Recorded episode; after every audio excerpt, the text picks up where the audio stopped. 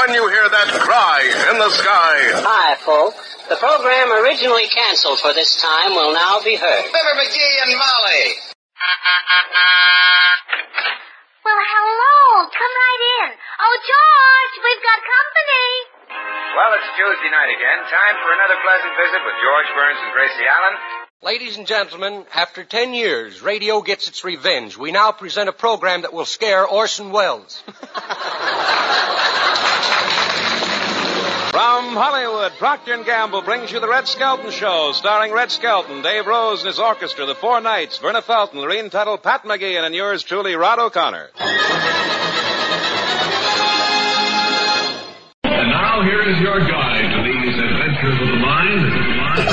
There is someone waiting who will hurry up and rescue you this small. OTR.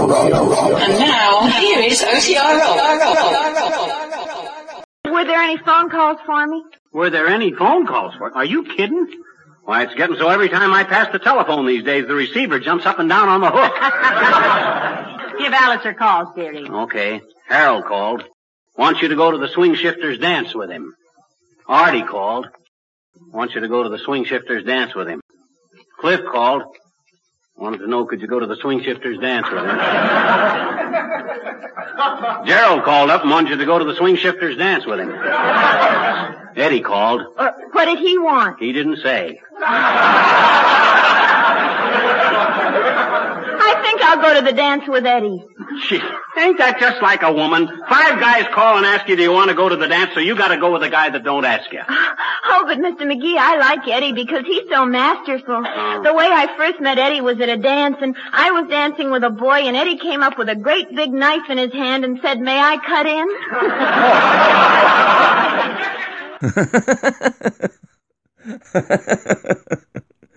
Hey everyone, that's OTR Rob, welcoming you to another edition of Fibber McGee and Molly. This episode is from November 2nd, 1943. I thought I would step in here and, and say that usually, you know, in comedy, it comes in threes.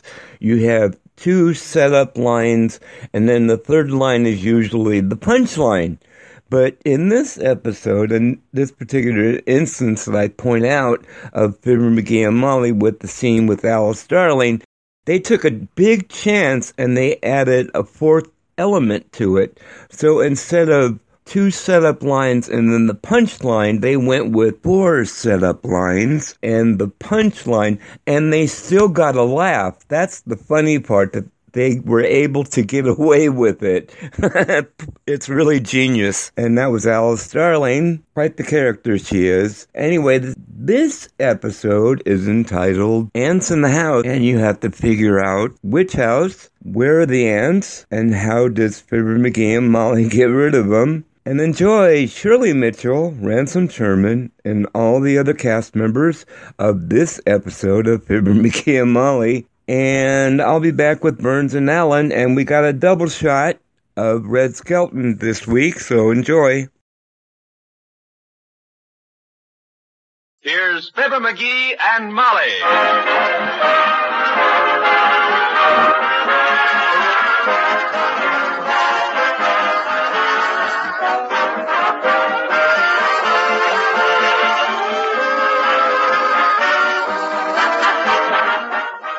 For the American Armed Forces and their allies, Special Service presents the Fibber McGee and Molly Show with Billy Mills and his orchestra, the King's Men, Ransom Sherman, and Arthur Q. Bryan.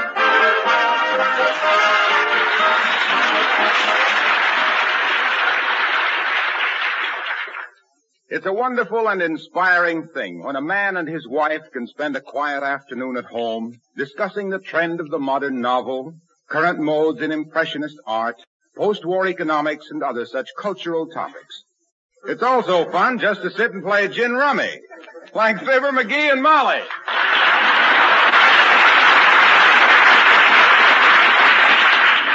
I wish I could remember what happened with that ten of spades. Are you holding it? I won't tell, dearie. Hmm? You knew what I was holding. Now, McGee, stop peeking through the discard. Well, gee whiz, if the guy can't take a peek. Down with four. Down with four. wow. You sure caught me with my fallen arches that time. Look at that, 87. Minus four is 83. Well, that's game. Wow. And you now owe me Eleven thousand six hundred and forty-nine dollars and thirteen cents. Well, that's not so much considering we've been playing every night since the game was invented. How much I owe you in cash? A dollar 16 Mm-hmm. Say, let's just play one more game. Ah, for the love of Mike. Try and be peaceful in a, with a game of cards and what happens? People run through here like Germans crossing the diaper. Dearie, that's Dnieper. Now, might be Dnieper in the middle, but anyway, I don't think... Come in. Hello, Mrs. McGee. Hello, McGee. Hi, Doc, old sock. How's everything in the stick out your tongue and say all racket? Oh, ah, you look tired, Doctor. Sit down, rest a few minutes. Thank you, my dear. I am tired. Most of the younger doctors have gone to the service, and we old men have a lot more cases to handle. Oh, you're not so old, Doc. I'll bet you're not a day over 85. McGee, Dr. Gamble isn't more than 50. But frankly, I feel right now as though I'd been the obstetrician in care of Methuselah's mother. Hey, look, folks, am I intruding? Oh, not at all, Doc. Not at all, old kid. Not at all. We were just sitting around playing gin rummy. Care to take me on for a whirl? Ten cents a point? No, thanks. I don't like the way you play. Hmm? You always manage to turn over at least five of your opponent's cards every time you deal. Just thought I'd, thought I'd stop in and rest a minute, Mrs. McGee. You sure do look bush, Doc. You're as beat out as a World Series bunt. Well, stop rubbing it. Stop rubbing it in, you little sadist. I know I'm tired, but I've still got more stamina in my left ear than you have in your whole pudgy little carcass. Oh, yeah. Don't throw that pudgy business at me, Doctor. Why, you haven't seen your toes since you quit wearing pins in your knickers. Ah, now, McGee, stop arguing. Dr. Gamble isn't fat. Oh, no. he can't even touch his necktie without bending his knees. All right, McGee. I'm too weary to punch the bag with you today. Thanks for the hospitality, Mrs. McGee. I better run along home. Oh, don't be in a hurry, Doctor. Well, I'm not. In fact, I hate to go home. My house is in such a mess. Full of ants. Full of ants? Gee whiz, Doc, why don't you do something? Well, here we go again. Another call for Alice Darling. I'll get it, McGee. 79 Whistle Vista, Molly McGee speaking. Who? Dr. Gamble? Well, yes, he's right here. It's for you, Doctor. It's a man, and he's very excited. Yeah, they always are. Probably got a severe hangnail. Hello. Yes. All right, I'll be right over. Have plenty of boiling water and clean linen. Yes, right away. Sorry, folks, I gotta be going. Oh. I am about to be master of ceremonies at the world premiere of another little taxpayer. Good day.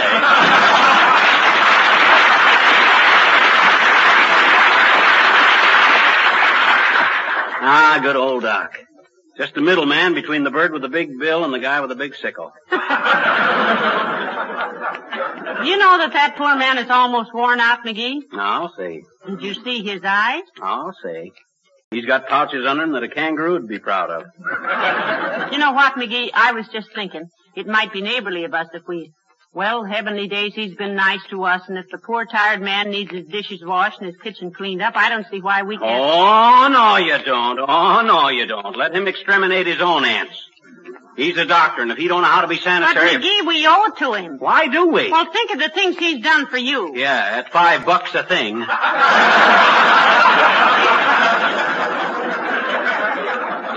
Well, now, not necessarily. He got your thumb out of that bowling ball, Yeah. and he fixed your eye the time he stuck the turkey leg in it. He gave you emergency treatment the time you broke your arm, showing Mort Toops how you could take your vest off without removing your coat. Yeah, but gee whiz, that? Yeah, and who scarred the town to find you a rubber donut the time you sat on a hornet at the Elks picnic? Yeah, all that, but gee whiz, that, that don't mean we gotta barge into a guy's house and start exterminating stuff when Well, he... it does to me. Now get your hat and we'll walk right over. Hello, Mrs. McGee. Hello, Mr. McGee. Hi, Al. Hello, Alice, dear. Oh, were there any phone calls for me? Were there any phone calls for it? Are you kidding? Why, it's getting so every time I pass the telephone these days, the receiver jumps up and down on the hook. He crabs about it ringing all the time, Alice, but once it rings, Superman couldn't keep the, uh, couldn't beat him to the phone. Give Alice her calls, dearie. Okay. Harold called. Wants you to go to the swing shifters dance with him. Artie called. Wants you to go to the swing shifters dance with him. Cliff called. Wanted to know could you go to the swing shifters dance with him. Gerald called up and wanted you to go to the swing shifters dance with him. Eddie called. Uh, what did he want? He didn't say. I think I'll go to the dance with Eddie. Gee, ain't that just like a woman? Five guys call and ask you, do you want to go to the dance? So you gotta go with a guy that don't ask you. Oh, but Mr. McGee, I like Eddie because he's so masterful. Oh. The way I first met Eddie was at a dance, and I was dancing with a boy, and Eddie came up with a great big knife in his hand and said, may I cut in?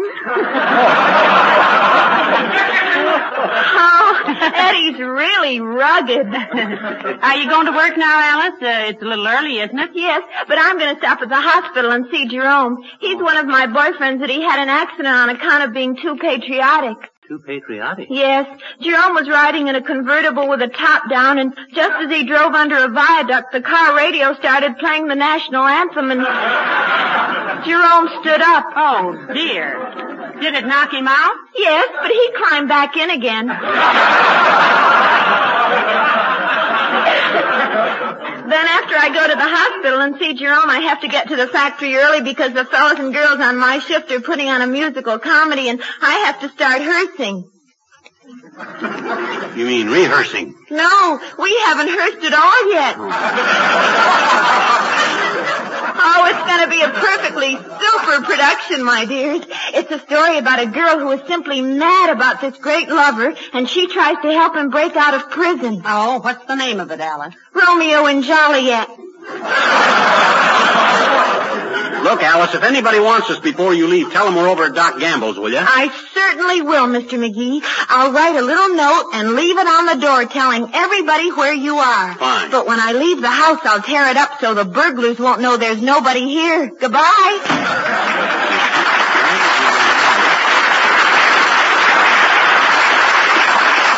She'll write a note and leave it on the door, but when she leaves, she'll tear it up. I don't get it. Come on, Molly, let's go. We gotta go.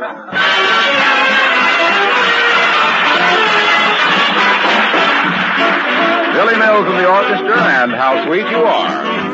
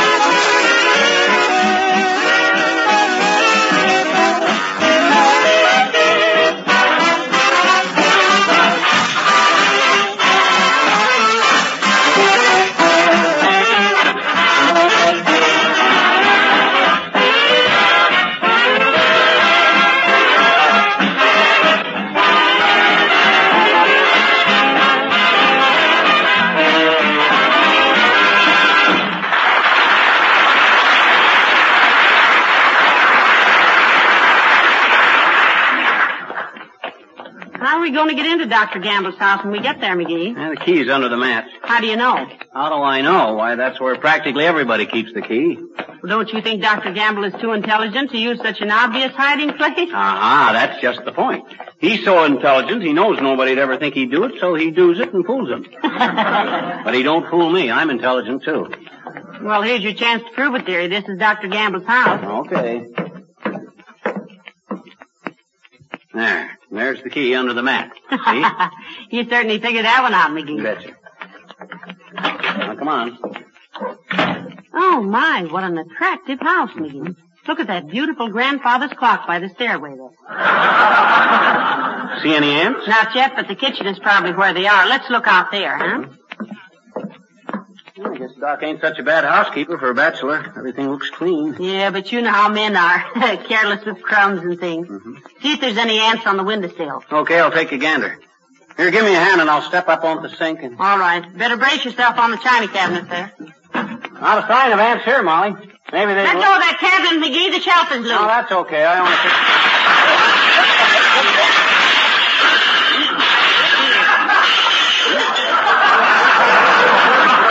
Dear, oh dear. We've broken every piece of china in the cabinet. Well, that's better than busting only half of it. I see an ant. Where? Right there on... Oh, no, it's just a little crumb of toast or something. Personally, I can't see anything in this light.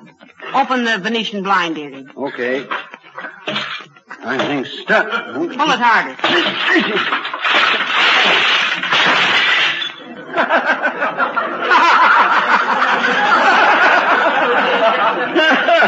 Imagine that, I was pulling the wrong cord. Can you get it back up? Sure, nails just pulled loose is all. Hand me something to pound it back in with. That silver pitcher. No, no, you'll scratch it all up. So what? Silver pitcher's going to get scratched up sooner or later anyway. Thanks.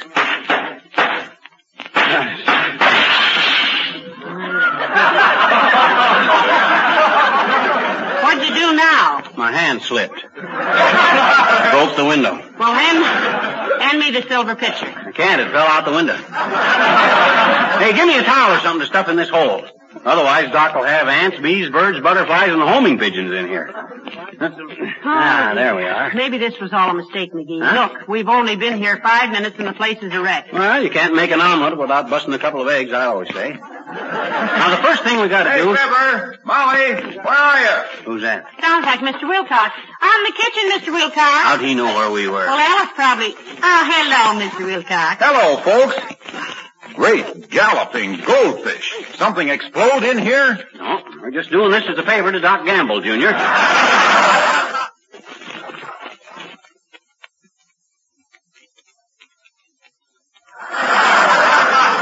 As a favor. Dr. Gamble said he had ants, Mr. Wilcox. Mm-hmm. Well, if he didn't, he will have when he sees this mess. What were you doing? Chasing him on horseback? Hey, what are you doing, Fibber? Who, me?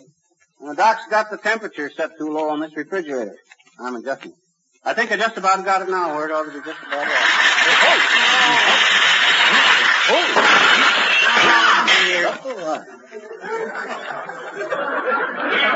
Boy, oh boy, oh boy, oh boy, oh boy, what a piece of junk that thing is. One little twist and the whole inside falls apart.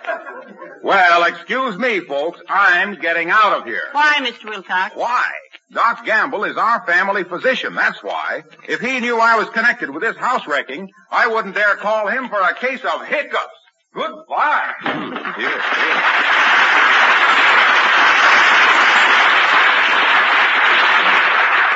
Sissy, scaredy cat. Well, it does look pretty bad in here, McGee. Smashed china, hole in the window, blind torn down, and the refrigerator broken. Now, this is terrible. No, I don't know. I think Doc will appreciate knowing how he got gypped on this house. Wonder how much he paid for this joint. Well, I wouldn't know, dearie. Hey, uh, suppose I could tell by looking through his check stubs? What?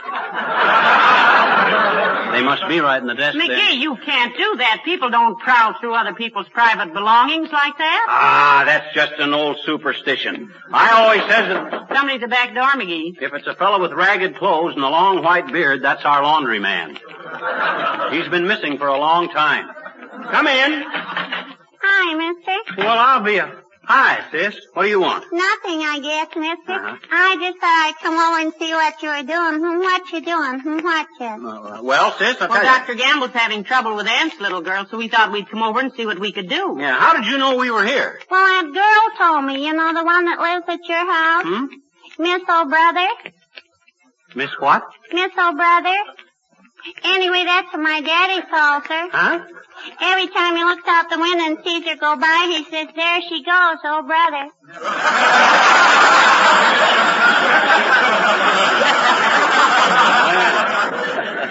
Well, uh, I see. what does your mother say to that? dearie? Yeah, what did she think about all this? Oh, she just laughs and laughs. she says my daddy's going through the dangerous age. Oh, I see. When is a man's dangerous age, sis? Well, Mama says it's between 14 and 100. or in rare cases, 102. See, what you been doing in here, mister? Everything's all busted up. oh, a couple of minor accidents, sis. Now you run along. We're going to be busy. Okay, mister. Goodbye. And so long, and don't take any wooden dolls. Oh, I wouldn't, mister. Not after what happened to Edgar Bergen. What happened to Bergen? Well, he took a wooden doll once and hasn't been able to move his lips for 20 years.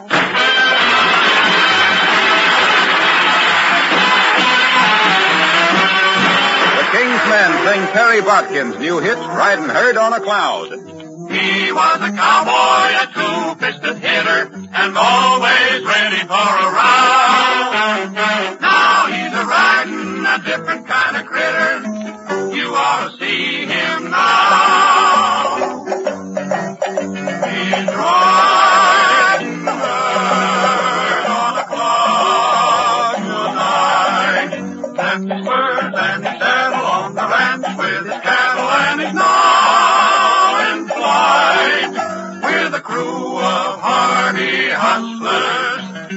on the lookout for some rustlers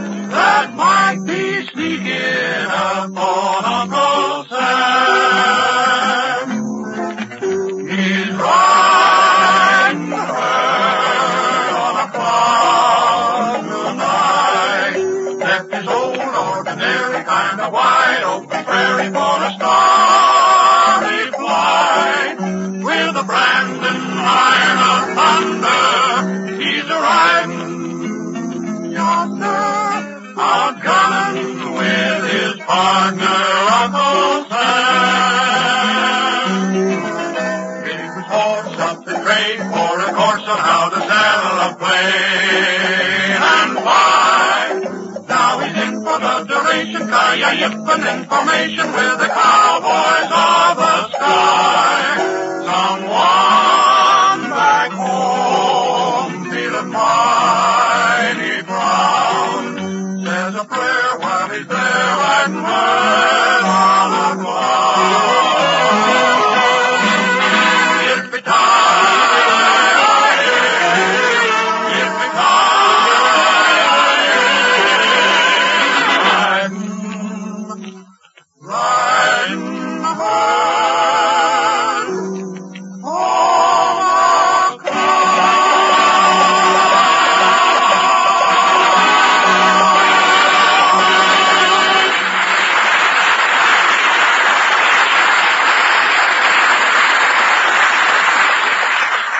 another box of that ant poison, Molly. I got to sprinkle some more around the living room here. Oh, heavenly days, McGee. That makes seven boxes we've used up. And you got it tracked all over the house. Now, look at that carpet. Well, the more there's around, the more ants it'll kill. Hey, help me move the piano out from the wall. Okay.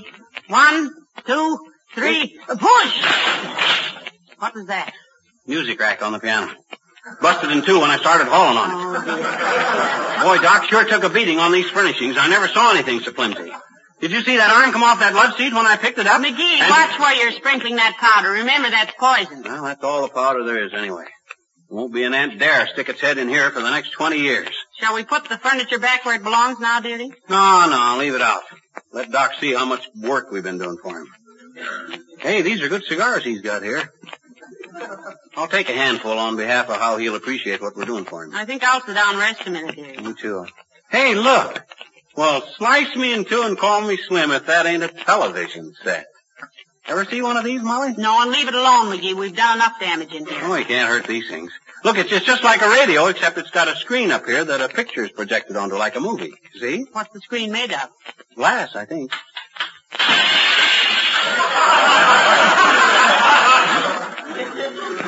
Yep, glass. McGee, did you break that? Yeah, but they're easy irreplaceable. As a matter of fact, he... Uh-oh, somebody at the door. Come in. Hello, Molly, darling. Hello, Fibber lad. Alice told me you'd be over here working, and I thought maybe I could help. Oh, no, thank you, Uncle Dennis. Hey, Aunt. Come here, come here. We got a tag sticking to your shirt front. Oh, I have. Well, take it off, Molly mavourneen. Now, hold still. There. Let me see that. Aha, I thought so. Merry Christmas from Molly to Fibber. now look here, Uncle No, Dennis. no, no, don't get excited, lad. I was only breaking it in for you. And look, I bought you a necktie to go with it now. You give me that tie for my birthday. Well, I bought it, didn't I? Goodness, lad. Now, One of the- doggone it, Uncle. One of these Now, days you're now, gonna- boys. Uh, well, now scram along, will you? We'll be home very shortly. Very well, Ed. And don't hurry home now, Molly, because I peeled the onions and they're cooking in the pot this very moment. What onions? The ones in the paper bag on the sideboard. Hey, those weren't onions. Those were Molly's new tulip bulbs. Tulip bulbs they were, huh? Sure. Yes, no, and I had one sliced raw on a sandwich, and it wasn't bad at all. but then us Driscolls have always loved flowers. Goodbye now.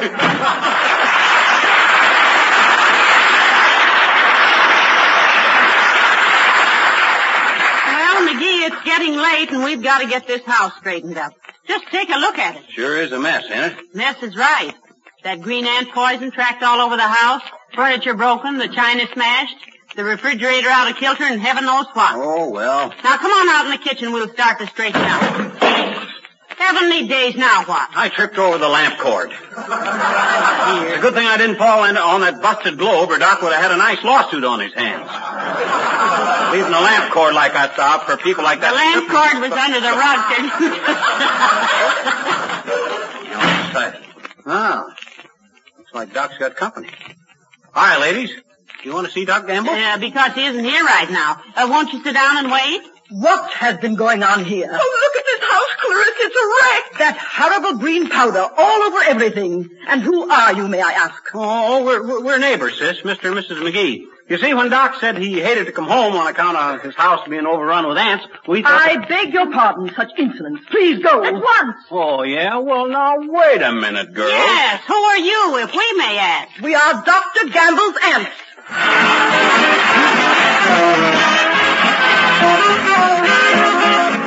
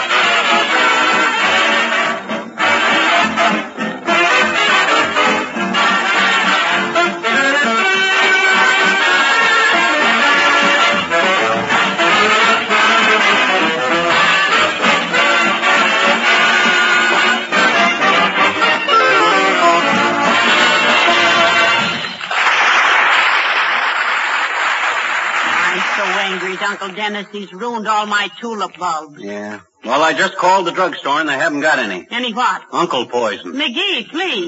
You're welcome. Good night. Good night, all.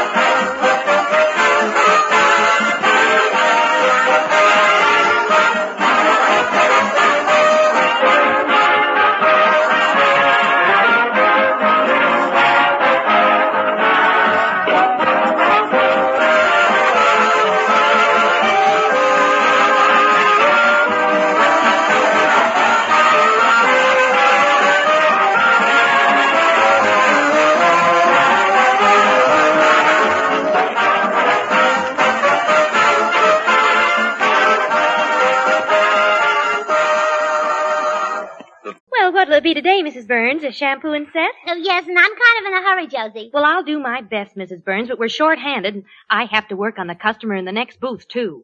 The old horse face, I hope he chokes. He? You mean there's a man in the next booth? Well, sort of a man. Josie, where are you? Oh, that's him. I wish he'd go sit on a hot curling iron. Josie, come back here. This finger wave of mine stinks.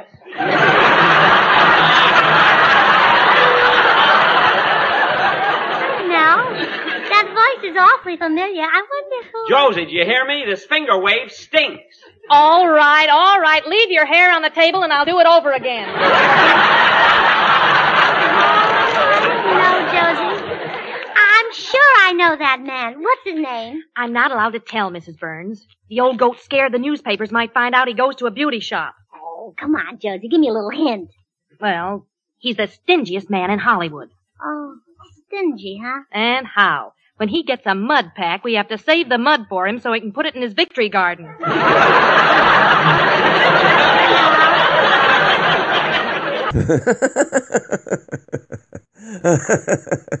Hey everyone, it's OTR Rob welcoming you to another edition of Burns and Allen. This episode is from November 2nd, 1943. And as you just heard, Jack Benny is on the show. Now, whenever Jack Benny got on the show, Burns and Allen's ratings would skyrocket just for that week. I'm surprised they didn't have Jack on more than once a year because he was really a draw to a lot of shows and very popular comedian. And of course, you know, George Burns was his very best friend, so he would do anything to uh, help uh, George's ratings by coming on the show. And I'm sure that George didn't have to pay Jack anything. Jack did for nothing. So enjoy this episode of George Burns and Gracie Allen and find out what Gracie does to Jack Benny in this episode.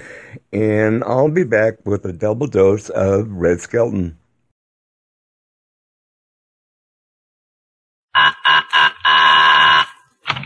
Well, hello. Come right in. Oh, George, we've got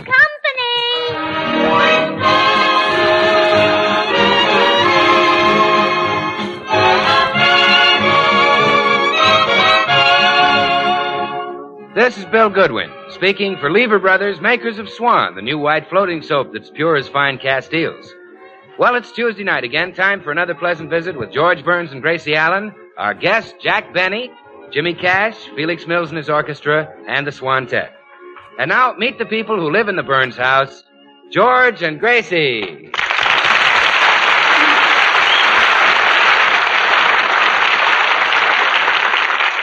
Well, it's morning in the Burns home, and George is just coming downstairs to leave for the office. Good morning, dear. Morning, darling. Look what the postman just brought you. A present from Pat O'Brien. Ah, oh. I bet Pat Sowery started that rumor about me being a juggler. Open the package, dear. All right. I met him yesterday and I told him a few jokes. I guess that convinced him I was a comedian. What, uh, what are you laughing about? What's in the package? A set of Indian clubs. Next time I get my hands on that Oh, Irishman, believe up, me. George.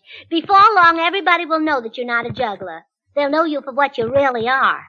And, uh, what, uh, what is that? Well, a singer, of course. Oh, oh, that. Oh, sure. I, I wrote to our sponsor and suggested that you sing on our program every week. That's the twelfth time. Yeah, but this time he answered. Say, that's a good sign. Open the letter. Mm, wait till Bing Crosby hears you sing. He'll retire and start to raise a family. Oh, Gracie. I'm not better than Crosby. As good, maybe, but, uh, well, open the letter. What does the sponsor say? Believe me, there are plenty of other big programs that would like to have George Burns as a singer. Gracie, the letter. Open it. Well, George, what are some of the other big programs? turn me down again, huh? Oh, never mind, dear. You're a great singer. Even Bill Goodwin said with, with a voice like yours, you ought to sing in that big army show. Army show? Yes, it's in charge of some officer named Major Bowes. I'll forget it. I better get along to the office. Yeah, I'll ride down in the bus with you. I, I have an appointment at the beauty shop. Okay, let's go. Oh, wait. Uh, before we leave, won't you sing something just for me? Oh, Gracie. Oh, please, dear. Just one little glorious burst of melody. Well, all right. Just a gigolo. Everywhere I go, people know the part I'm playing. Oh, George, you're wonderful. I won't be happy until your voice leaves the whole world the way it leaves me, weak and limp. Thanks. Oh, come on, I'm due at the beauty shop in five minutes.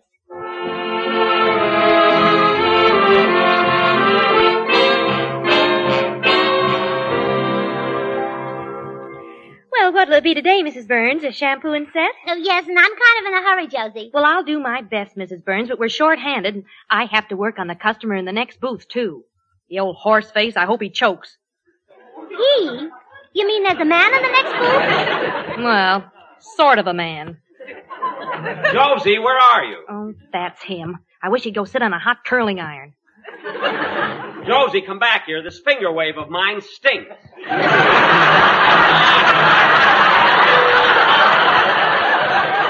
No. That voice is awfully familiar. I wonder who... Josie, do you hear me? This finger wave stinks. All right, all right. Leave your hair on the table and I'll do it over again. No, Josie.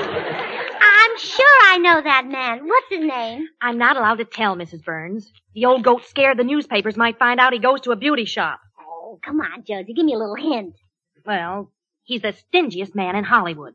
Oh, stingy, huh? And how? When he gets a mud pack, we have to save the mud for him so he can put it in his victory garden.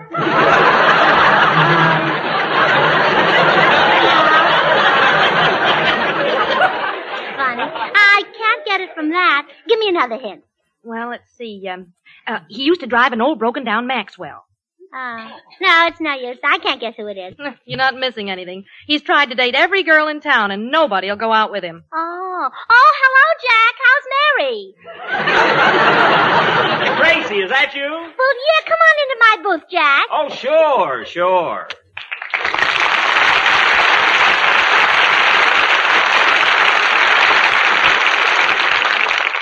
Well, hello, Gracie. I guess you're surprised to see me here. Well, yes, I am. Well, you see, Mary lost a bobby pin the last time she was here, and I, I dropped by to look for it.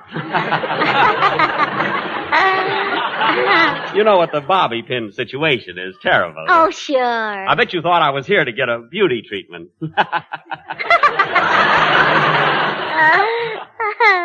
Gracie, you sound like you don't believe me. Maybe that's because I don't. Well, if I'm lying, may something terrible happen to Phil Harris. oh, uh, Mr. Benny, Yes? here's your mud. I wrapped it up for you.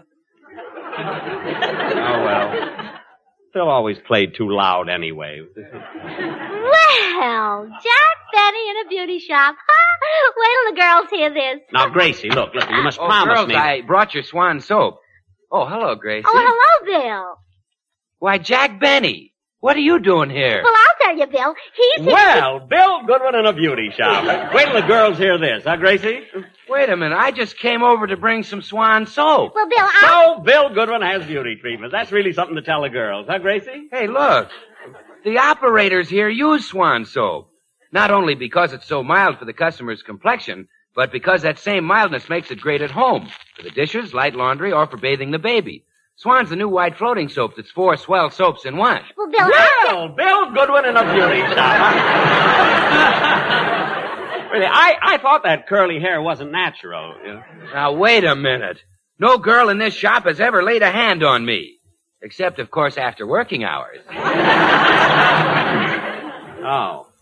What are you doing here, Benny? Uh, well, I'll tell you, Bill. Jack is So, Bill Goodwin in a beauty shop. I'm getting manicures and everything. I am not.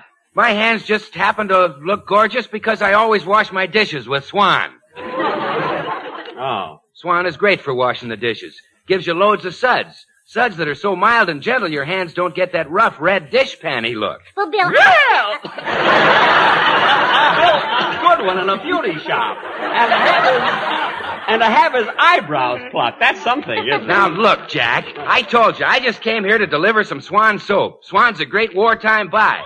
What I want to know is, what's Jack Benny doing here? Well, I'll tell you, Bill. Well, He- Bill, go. Oh, nuts! Goodbye!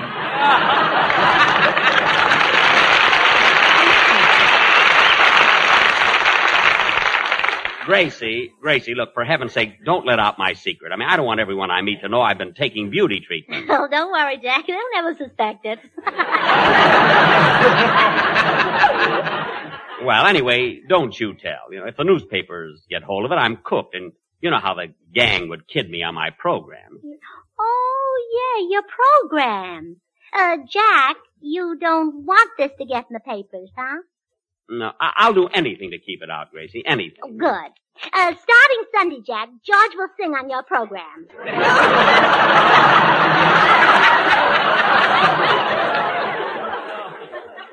George, Yes.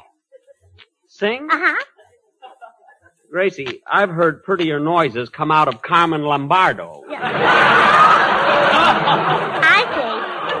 see. Well, excuse me, Jack. I'm going to telephone a little news item to the papers. Wait, wait. Oh, you mean George Burns? Oh, yes. Oh, George, your husband. Yes. Oh, old sugar throat. Sure. Oh. Oh, well, I, I don't suppose it would hurt if George sang on my program once. Well, I was thinking of having him sing every week. No, no, no. Yeah, no. well, I'll call the papers. But Gracie, this is blackmail. I know. Cute of me, huh? Yeah, yeah, cute, cute.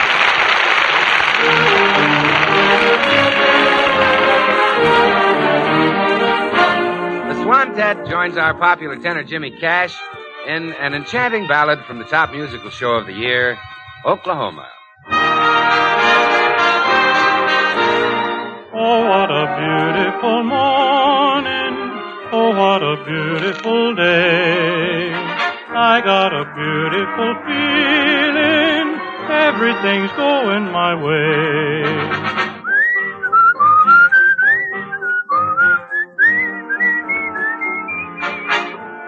There's a bright golden haze on the meadow. There's a bright golden haze on the meadow. The corn is as high as an elephant's eye, and it looks like it's climbing clear up to the sky. Oh, what a beautiful morning. Oh, what a beautiful day. I got a beautiful feeling. Everything's going my way. Okay. Oh, what a beautiful morning. Oh, what a beautiful day.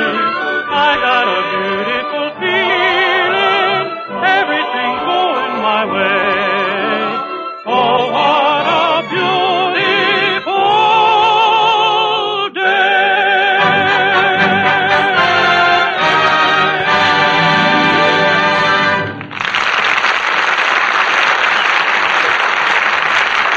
Well, we're back at the Burns home now. Jack Benny is pleading with Gracie to change her mind as they wait for George to come home from the office. But but why does it have to be my program, Gracie? I mean, why don't you have George sing on Eddie Cantor's program? Well, because I didn't catch Eddie Cantor in a beauty shop with his toupee and curlers. Gee, there must be some other show he can go on. Maybe maybe Gabriel Heatter needs a singer.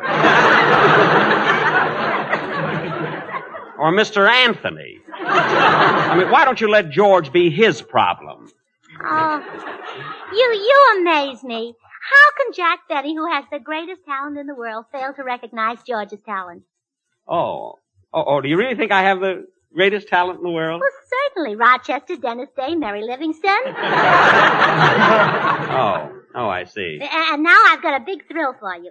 I have your program for next Sunday night all planned. You have. Yes, it'll be the new and entertaining Jack Benny program featuring George Burns, California's answer to Frank Sinatra.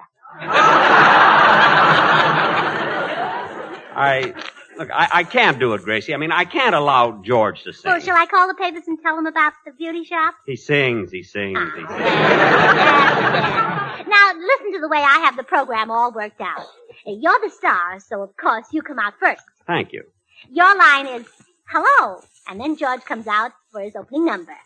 I just say hello. Well, we could make it hello, everybody. No, no, I don't want to hog the whole show. Well, then George sings his second number, and back you come again Good. to announce George's next number. I hope my throat stands up. And then right after that, Dennis Day comes in. Dennis Day? Yes. Well, doesn't George do all the singing? Well, yes, but I thought you might want a few laughs on the program. Oh, yeah, I'll be glad to have them. I will, yes. And uh, then, as soon as George finishes his next number, out comes. Now, wait a minute, wait a minute. Gracie, George can't sing the whole program. I mean, he's not that good. I know music, you know, I'm a musician. You are? Well, I play the violin, don't I? Well, don't I? You're cute. Look, Gracie, all that I'm. a- Why, Jack Benny. Hello, George. How's the juggling game? I'm not a juggler. Why doesn't everybody stop with that? oh, now, dear, don't get excited. Jack has some marvelous news for you. Tell him, Jack. But, Jack. I think I'll go call the papers. All right, all right. I'll tell him. Oh, good. I'll run out and make some coffee. Well, Jack, what is it you want to tell me? Well, first, first, I'd like to remind you that you're my dearest friend, George. And you're my dearest friend, Jack. I mean, you're even more than a friend to me, George. You're even more than a friend to me, Jack. I love you. I love you like a brother, George. I love you like a brother, Jack. I mean, I'd never do anything to hurt you, George. Thanks. Wait a minute, I'll try that again. I'd never do anything to hurt you, George. I said thanks. George, look, I mean, I wouldn't louse you up if you had a comedy program. If I had a comedy program.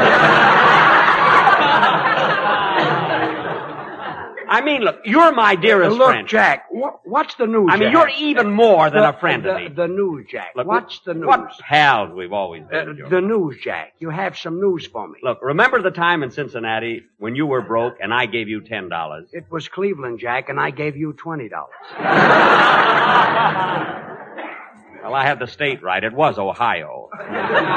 Yeah, the news, Jack. What's this news you have for me? Well, Yes. Well, dear, did Jack tell you the news? No, not yet. He's been he's been leading up to it by the way of Cleveland and Cincinnati. Jack, I'll bet little Abner won't be the funniest thing in the paper tomorrow.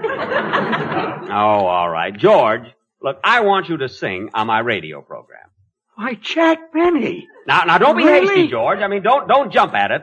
Uh, think it over for the duration. I don't have to. I'll sing a dozen songs for you, pal, and it won't cost you a cent. For free? Sure. No, no, no. No, I, I can't think of it that way. Well, all right, then you can pay me.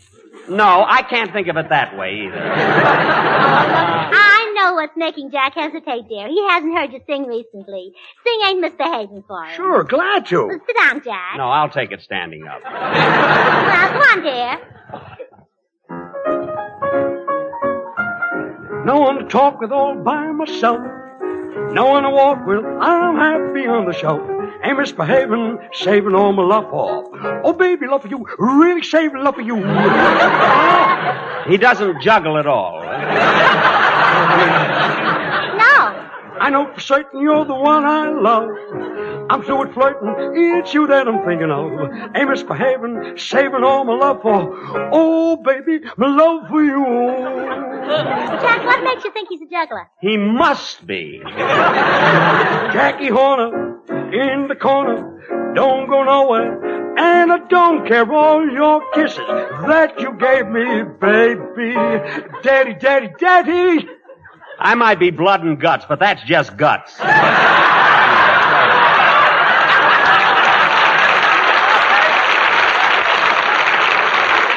I don't stay out late and I don't care to go. I'm home about it, me and my radio. Ain't misbehaving, saving all my love for you. Well, Jack? Gracie, call the newspaper.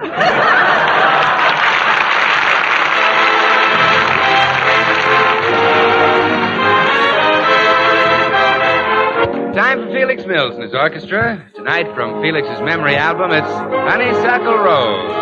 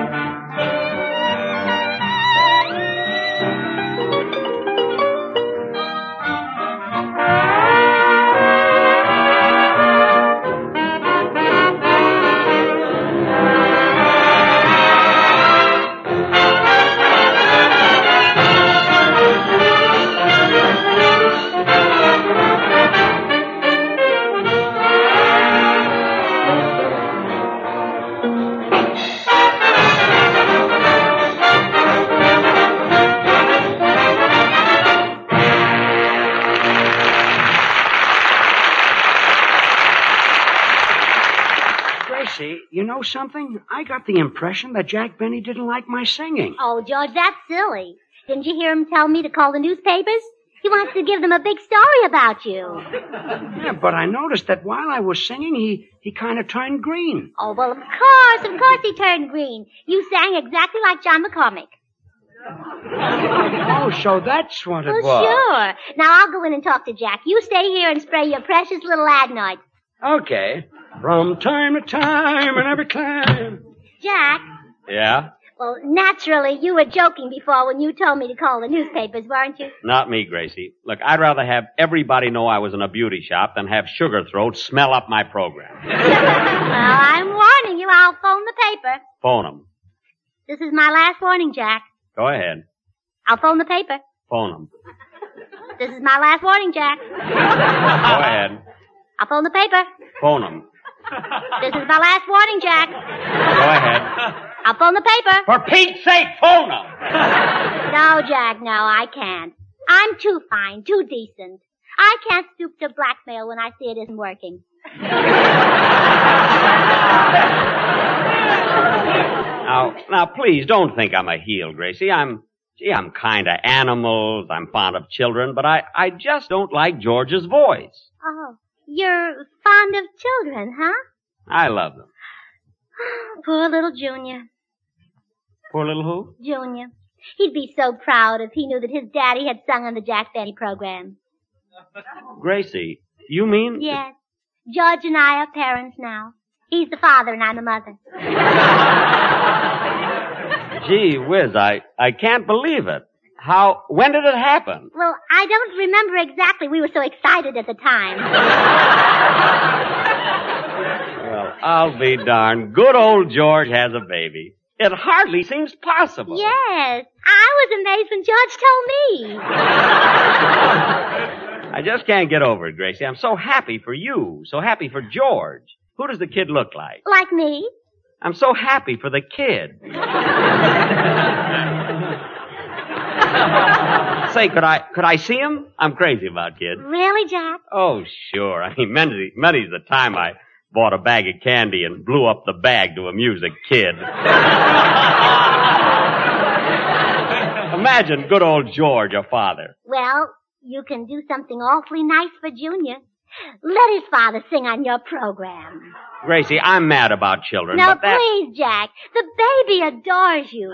When you're on the air, he lies in his crib gurgling with his little foot in his mouth. When Fred Allen's on, he puts his foot in his ear. Gee, what a smart little rascal. I, I know you'll do it for Junior. I can look in your sensitive blue eyes and tell that you won't disappoint him. They are blue, aren't they? Mhm. All right, George can sing one song just for the baby. Well, let him sing two songs. We're expecting another one. Really? Yes.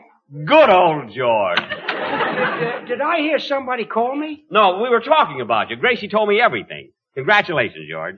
You mean I can sing a song on your program? Yes, sir. You deserve it. Gracie tells me there's going to be another one. Well, two would be fine if it's all right with you.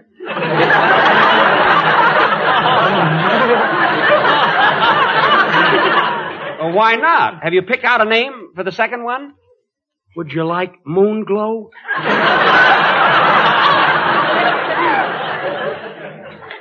Moonglow Burns.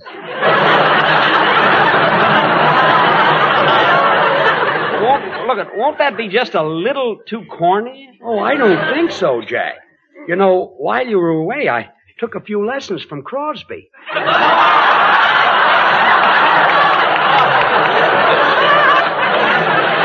You did? Yes. Now, George, I know Jack's in a hurry. Yeah, yes, I'll be going. But George, first, can I see the nursery? Well, Jack. The nursery? Hiya, folks. What goes on? Oh, Bill, am I glad to see you? Bill, I just heard the news. Now, why didn't you tell me that George and Gracie had Yeah, a... li- yes, Bill. Oh, why didn't you tell Jack what George and I had? Well, what did you have? An idea for you to announce Jack's program, and George sings on it. Huh? But I oh, meant... well, that's a great idea, Jack. I'd be glad to. Now, wait a minute. I have an announcer, Don Wilson. Well, okay, you can have two announcers. Don Wilson is two announcers. But Don can't announce your program, Jack. He doesn't know anything about Swan soap. Swan soap? Well, sure. He doesn't know that Swan is the new white floating soap that's four soaps in one. The soap for dishes, light laundry, bathing the baby, or for your hands and face. Don doesn't know that. Well, I could teach him. I mean, what am I saying? I don't sell soap. I, I sell grape nuts flakes. Well, but, but that's ridiculous, Jack. Can you bathe a baby with grape nuts flakes? Well, I wouldn't want to answer that until I've talked to my sponsor.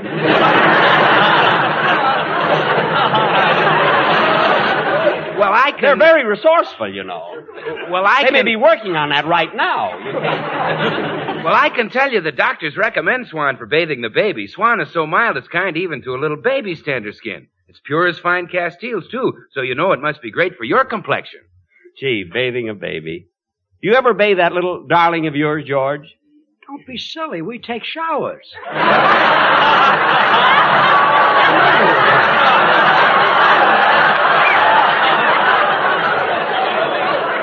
Uh-huh. Well, he, he means us. But the swan is great for bathing the baby. Oh, yes, and Gracie breaks it in two so she can... Breaks it in two? Well, sure, Jack. Swan breaks in two so you can use half in the kitchen for your dishes and light laundry and half in the bathroom for the baby or for your tub or shower. Oh, well, look, Bill, don't bother to tell me about Swan so because I'm just using George on my program, not you. You see, I'm only doing it for Junior. Junior? Well, yes, George. That's what Jack calls you because you're so much younger than Jack. No, no, look, I mean the baby. The baby? But yes, that's what he calls me because I'm so much younger than you. No, Gracie, look, I'm talking about your child. Child? Well, goodbye, Jack. See you at rehearsal Sunday. Wait a minute, wait a minute. Gracie, what does he mean, our child? Oh, dear. I knew there was something I forgot to tell you. We haven't got a child. You. Well, so that's it, Gracie. Just to get George on my program, you invented a baby. Oh, no, I can't take credit for that. They were invented years ago. Don't try to get out of it. I don't want to sing on the radio if I have to get on by tricks. Now apologize to Jack. Oh, I'm sorry, Jack. And don't ever do a thing like that again. I won't, dear. Ever, understand? Yes, dear. Come on, Jack. I'll walk you down to the corner. My goodness, George, what you go through with a dame.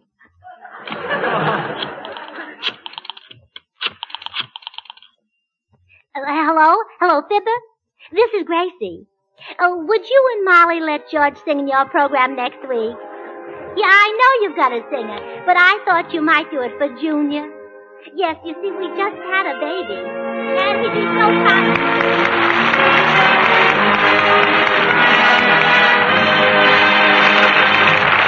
George and Gracie will be right back. And I'm just going to be here long enough to remind you that the government needs your waste kitchen fats more than ever before.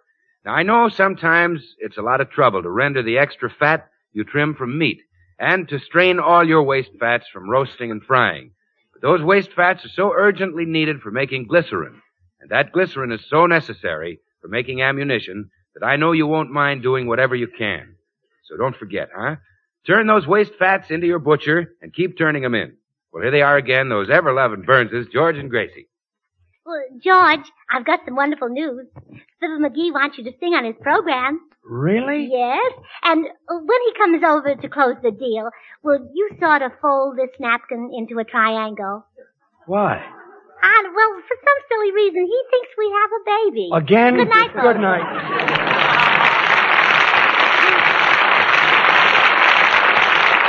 The makers of Swan, the new white floating soap, join George and Gracie in inviting you to tune in to your Columbia station again next week, same time.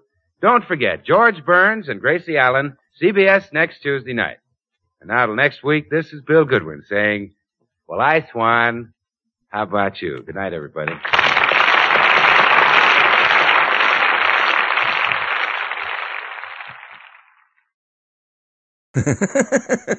Hey everyone, this is OTR Rob welcoming you to another edition of the Red Skelton Show. This episode is from October 22nd, 1948, and the episode is entitled Junior's Arsenal. I love it when Rod O'Connor and Red Skelton banter back and forth at the beginning of the episode.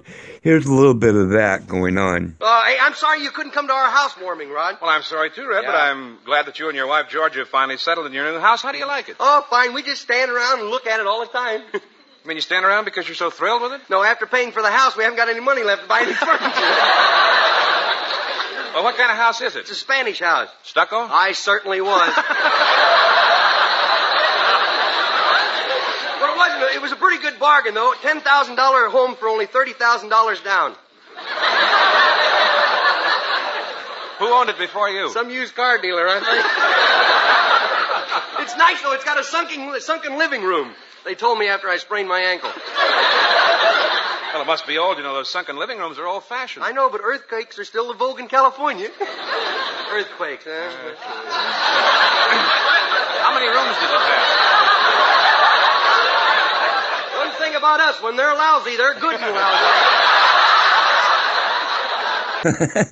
See what I mean? Anyway, enjoy this Red Skelton show from October 22nd, 1948, and I'll bring you another episode right after this one, and I'll see you then.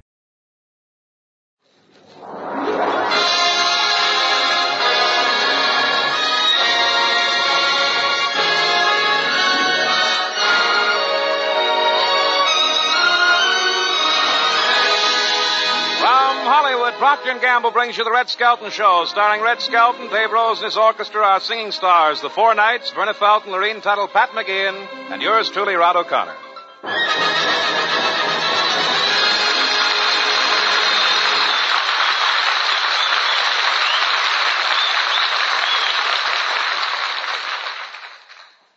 Yes, it's the Red Skelton Show, brought to you by Tide, Procter & Gamble's amazing new discovery for your whole family wash. Tide's in. Dirt's out. Tide gets clothes cleaner than any soap. Any soap? Yes, any soap. Tide gets clothes cleaner than any soap. T-I-D-E. Tide.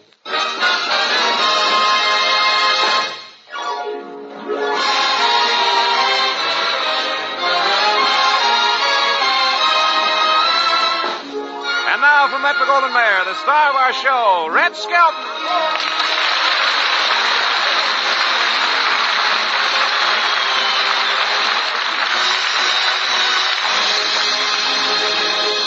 Thank you very much and good evening, ladies and gentlemen. Oh, by the way, Rod, how was your trip to St. Louis with Art Linkletter last week? Oh, it was wonderful. Yeah, mm-hmm. well, huh? Hmm? But you get tired flying around the country all the time? Oh, no, those DC sixes and constellations are wonderful. Yeah, but you gotta lose weight. What do you mean? One of the stewardesses told me that they strapped you in your berth and during the night you turned over in your sleep and they flew 90 miles upside down.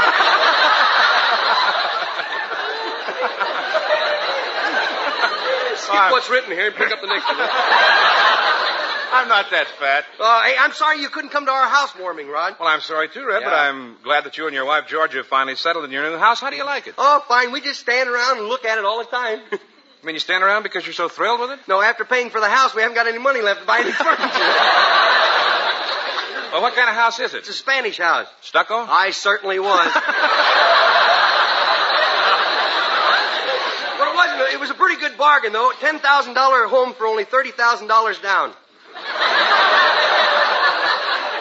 Who owned it before you? Some used car dealer, I think. it's nice, though. It's got a sunken, sunken living room. They told me after I sprained my ankle. Well, it must be old. You know, those sunken living rooms are old fashioned. I know, but earthquakes are still the vogue in California. Earthquakes, huh? How many rooms does it have? One thing about us, when they're lousy, they're good and lousy. How many rooms does it have? How many rooms? Well, let's see. It's got one, two, three, four, five, six, seven, eight, nine, ten. Ca- counting the uh, closets? No. Oh, five rooms. How many baths do you have? I have one every morning. Why? hey, here, here. Here's a picture of the house. It's a picture of the house. Yeah? Of course, it'll look better when I chop those weeds down. Well, if I were you, I'd leave the weeds and chop the house down. Well, it ain't that bad. no, I'm kidding. Say, uh, you do have a nice view of the mountains, though. Oh, those aren't mountains. You see, I started a rock garden that got away from me. hey, here's a picture of the kitchen. Here's the picture of the kitchen. Well, look at that sink. It's right down on the floor. Yeah, it is kind of low. Must be a strain to wash the dishes. Doesn't your wife complain? Only when I ask her to massage my back after I finish the dishes. What kind of furniture do you have? Is it Swedish modern, period, or early American? American surplus. Army surplus. Army surplus? Yeah, we use a life raft for a mattress, old spam cans for flower pots, mm-hmm. combat boots for bedroom slippers, and you should see the deep freeze. It's a Sherman tank with a lieutenant in it. Why a lieutenant? Huh? Why a lieutenant? They're the coldest things I ever met. Well, you know, it'll be a nice house when you get it all fixed up, but it's going to cost you a lot of money. No, not with Georgia around. She's an artist, you know. Mm-hmm. Last week she papered the hall with rolls of piano music. Mm-hmm. How does it look? Well, it looks all right, but every time you sneeze, the walls play Holiday for Strings.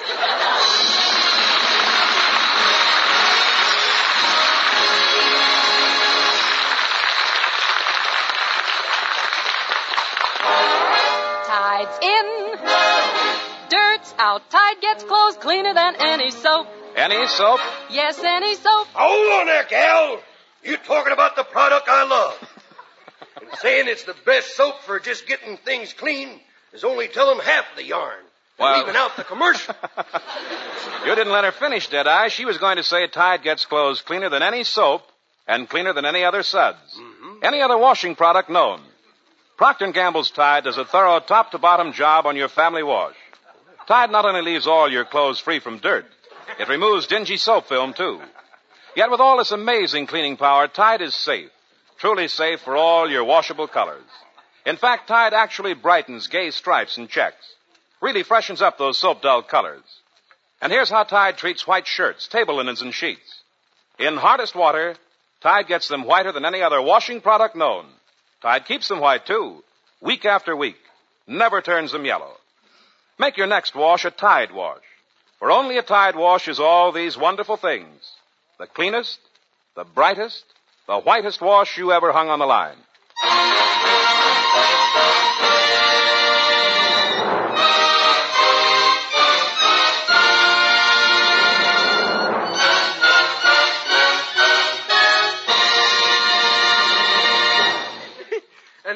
Ladies and gentlemen, the four knights will sing Casey Jones. Sing it like you do at the cricket club, boys. Come all you rounders. Now, if you want to hear the story of a brave engineer, fellow who never knew the meaning of fear, Casey Jones was the rounder's name. On a six-eight wheeler, boy, he won his fame. The caller called Casey at half past four, kissed his wife at the station door. Then he mounted to the cabin with his orders in his hand, and he took his farewell trip to the promised land. Casey Jones mounted to the cabin. Casey Jones with his orders in his hand. Casey Jones. Mounted to the cabin. Oh, well, he took a farewell trip into the promised land. Now put in your water shovel in your coat. Stick your head out the window. Watch them on drivers roll. I'll run her till she leaves the rail. Cause I'm eight hours late with the Western Mail. Looked at his watch and his watch was slow. Looked at the water, the water was low. Then he turned to the fireman and he said, Hey, we're gonna reach Frisco, but we all'll be dead. Then Case rounded up that Reno hill and he tooted for the cross and with an awful thrill.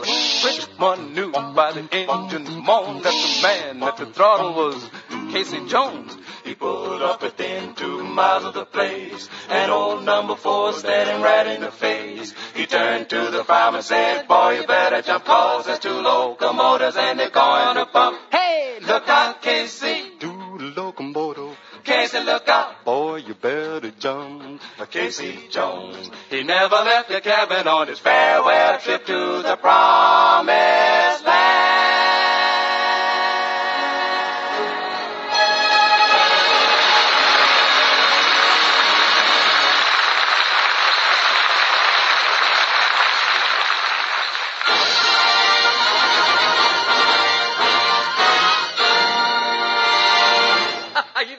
Thought it was going to be something good, didn't you? Me back again. This is a story about two people who impress only themselves when they try to impress other people.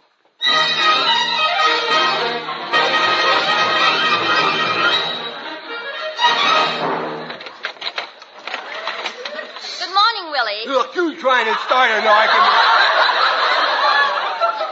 What you wake me up for? It's time for you to go to work. You mean you and woke me up just to tell me that? Willie, if you don't hurry up, you'll be late for work. Remember, you've got three mouths to feed. Now, when did I grow two more mouths? I was referring to myself and the other responsibility we acquired a year or two after we were married. Oh, yeah. Well, you tell your mother I'm tired of supporting her. tell her to get out. Tell her to pack her racing form and go. Right. I like that. Tell her to pack her racing form and go. Why'd I have to go to work anyway? Well, if you work now, you can retire and take it easy when you're 60. Well, what if I take it easy now? You'll have to work when you're 60. Well, maybe I'll be lucky and won't live to 60. Answer that one, wise girl. Oh, Willie, you provoke me. Yeah, you provoke me too. Tell her to pack her racing foreman. Here's your orange juice. Now, could I have the glass, please? Well, I didn't mean to throw it at you, but you get me so mad. Yeah. Now, will you please get out of bed? Yeah, I, um, I can't budge. I started to say bulge. I can't budge. I got so many covers on me last night, they got me pinned down this morning. The covers aren't holding you down. You're sleeping under the mattress. Oh, yeah, I remember now. I wanted my pants to have a nice crease in them, so I put them under the mattress and I was too tired to take them off. Oh, get dressed and I'll make some breakfast. Yeah, let's not have biscuits again. We didn't have biscuits last week. That's what I mean. Let's not have them again this week. Here's some clean socks. Yeah, I'm glad you gave me some cleaning. Those others were hitchhiking around the room last night. Willie, hmm? will you be home early tonight? I'll be home 20 minutes after. Twenty minutes after what? After they throw me out of Joe's place. that reminds me, I'm thirsty. Oh, I'll get you some water. I said thirsty, not dirty. A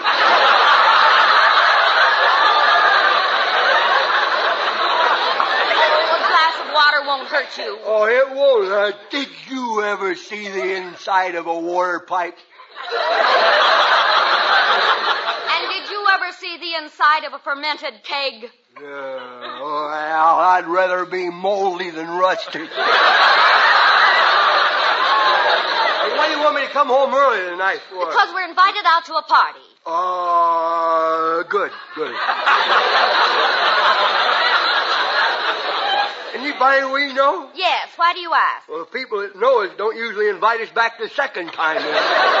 Who is it? The Norm Thalens? Those natural sports? Huh? Oh, and by the way, Willie, the party is formal. Yeah? Well, in that case, you better sew some tails on my sweatshirt. on second uh, uh, thought, I, I will wear my Mickey Mouse sweatshirt, and then you won't have to bother sewing on the tail. Willie, I need Sorry, a I new... thought of that. Willie, I need a new dress. A new dress? Well, may I ask what's wrong with the last dress I bought you? It's out of style. What do you mean it's out of style already? You just got it for Dewey's speech, and as I recall, the Admiral complimented you on it.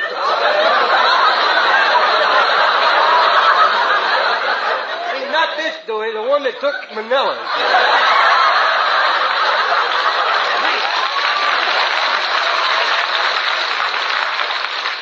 Happened to look in the audience and I saw somebody explaining it to him, so I thought I better. Oh, Willie. I spend less on an evening dress than you spend in a week at Joe's place. Yeah, but what I spend it on keeps me warm, boy. Well, I guess we'll just have to cancel the date. Yeah? I won't wear my old dress. Makes me look a fright. Well, as long as it's an improvement, what do you care? Willie, do you want me to make a good impression? You do, don't you? And maybe you don't. Maybe you'd rather I wear my old rags. Or go out in a gunny sack. I knew a gunny sack would look good.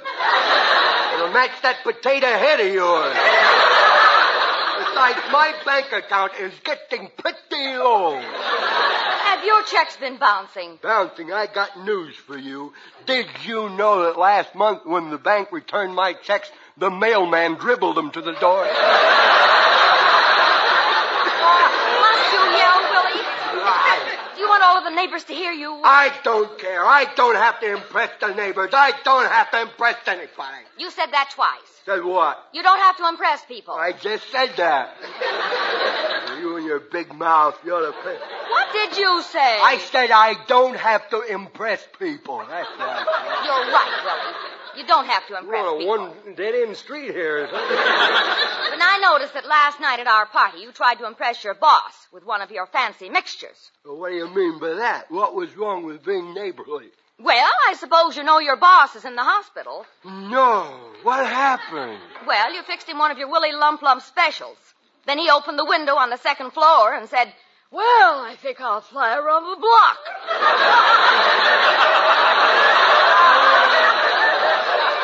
Yeah, I remember that now. Oh, you do? Yeah. And why didn't you stop him? I thought he could make it.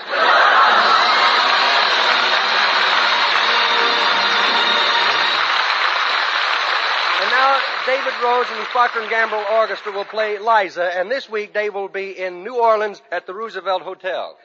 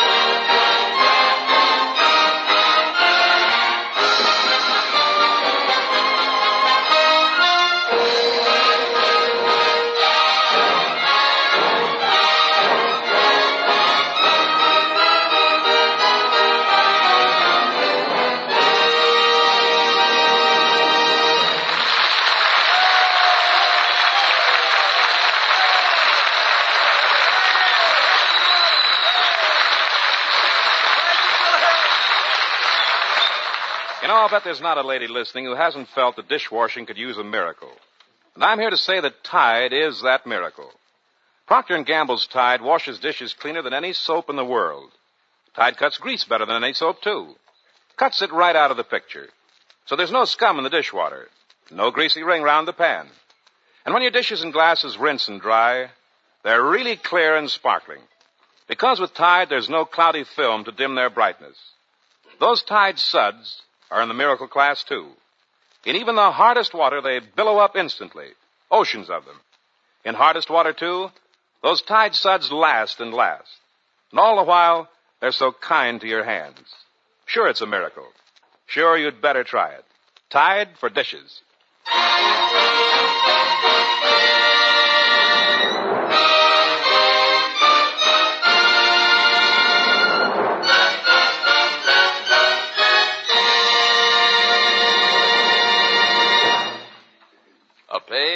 From the Mean Little Kid's Diary.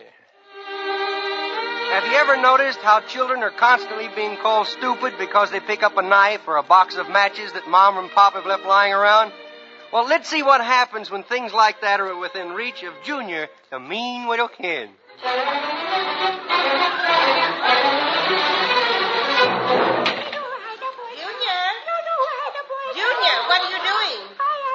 Junior, why don't you answer me? I thought I'd wait till I'm 21 and I'll be too old for a spanking. Now, whatever gave you the idea I was going to spank you? Ah, Junior, what are you doing with my good blanket? Well, I'm pretending I was on a camping trip. See, and this is me tent. This is me tent. And this is the flap where I go in. Oh, I'll flap you, young man, my good blanket. Oh, phew. How can you stand the smell of all those mothballs? Mothballs? Is that what them little things is? I thought they were skunk eggs. Here, Nemo, come on, climb in the tent with me. Get in out of the rain. Oh, come on, get in out of oh, oh. the rain. I wish I had your imagination, dear. But I just can't pretend it's raining in my own living room. Yeah, well, it'll be easier for you when the tub upstairs starts to run over you. Oh, Junior, you're kidding me. you keep laughing, kiddo, that's all. But in the meantime, while you're doing it, you better put on some water wings, I'm telling you. Uh, Junior, hmm? you deserve a good whipping. You mean right now? Well, why not right well, now? I thought you'd like to check over all the stuff I got here in my tent, and you may be able to kill two hairbrushes with one junior. That's an excellent idea. Wait, what's that pile of wood for? That's for me campfire if it gets cold. Junior, you wouldn't build a campfire in the living room. What are you thinking of? Toasted marshmallows. Junior, do you have any matches? No, I thought I'd rub two uh, those bottles that Grandpa has together. They seem to light him up, you know. Well, at least you're not playing with matches. No. You know better than that, don't you? Yeah, yeah, because they don't do half a good a job as this blowtorch does. Good heavens. Yeah, yeah, Give- baby give me that blowtorch. Somebody with a styloid leg or hot foot with that thing. Junior, Hmm? give me that blowtorch. I think I'd better take a look and see what else you have in your tent. Well, now don't mess with it. Oh, a can of inflammable cleaning fluid, a hatchet, ant paste, ice pick. Oh, my meat cleaver. Junior, what on earth are you thinking of? I'm thinking of getting out of here while I still all in one piece. Don't you realize that these things are dangerous? Oh? You mustn't play with sharp objects. Why? Why, you might cut yourself. And band-aids are expensive. Well, Nosy, while you're out snooping around, maybe you would like to see the rest of me buried treasure, too. Yes, I would. Where are your buried treasures? Over there, you see the Where? part of the rug that's been cut in a square there? Oh, no. Oh, you didn't cut a square in the rug. No, no, no, no. Only on three sides so it would open like a trap door. oh, My good hook rug. Well, it don't look like you're going to have to hook another one. I've got a good mind to tan you. It won't do you any good. I'm not the type to tans. I just turn red. Let's see what you've buried under there. Here, only this thing. Here. Your father's shotgun. Put it down! But don't yell. You scared me, too. Well, you don't get so excited. I looked down the barrel. It ain't loaded. If I, anything came out, I could see it before it got out. Junior, put that gun down. It ain't loaded. Look, I pulled the trigger and show you. No! Are you, are you all right, child? Oh, the backfire knocked you clean across the room.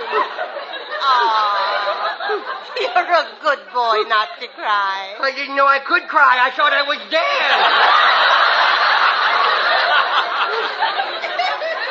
I wonder, I wonder if that shot did any damage to the house. Uh, well, we'll see when the smoke clears away. Oh, look, Nemo, now I got a cave to play in. The wall's gone. Mother, Mother, what was that shot? That's no way to punish Junior. what happened? Oh, Nemo and I had a little riff, and she beat me to the draw. Now, don't listen to him. You listen to him. That stupid husband of yours left his gun where Junior could get a hold of it. Junior, come here to me. No, no, don't, please. No, I didn't know it was loaded. Junior, don't you realize that you might have been injured? Yes, I might have been injured. Are you all right? Yes, I'm all right. Now, maybe this will teach you to leave that gun oh, alone. oh, oh, oh, oh, oh. Why, mummies are so unpredictable, you know. you hit me, you hit me. It's your fault. You should get the whipping for being too careless. You grown up leave things around for us little kids and we don't know any difference. Never mind the lecture. I don't know, I don't Now get yourself up to your room. No, I'm going next door and play with Phil Harris. I hate to spank him so much. I do too. It's getting so lately I see the back of him more than his face.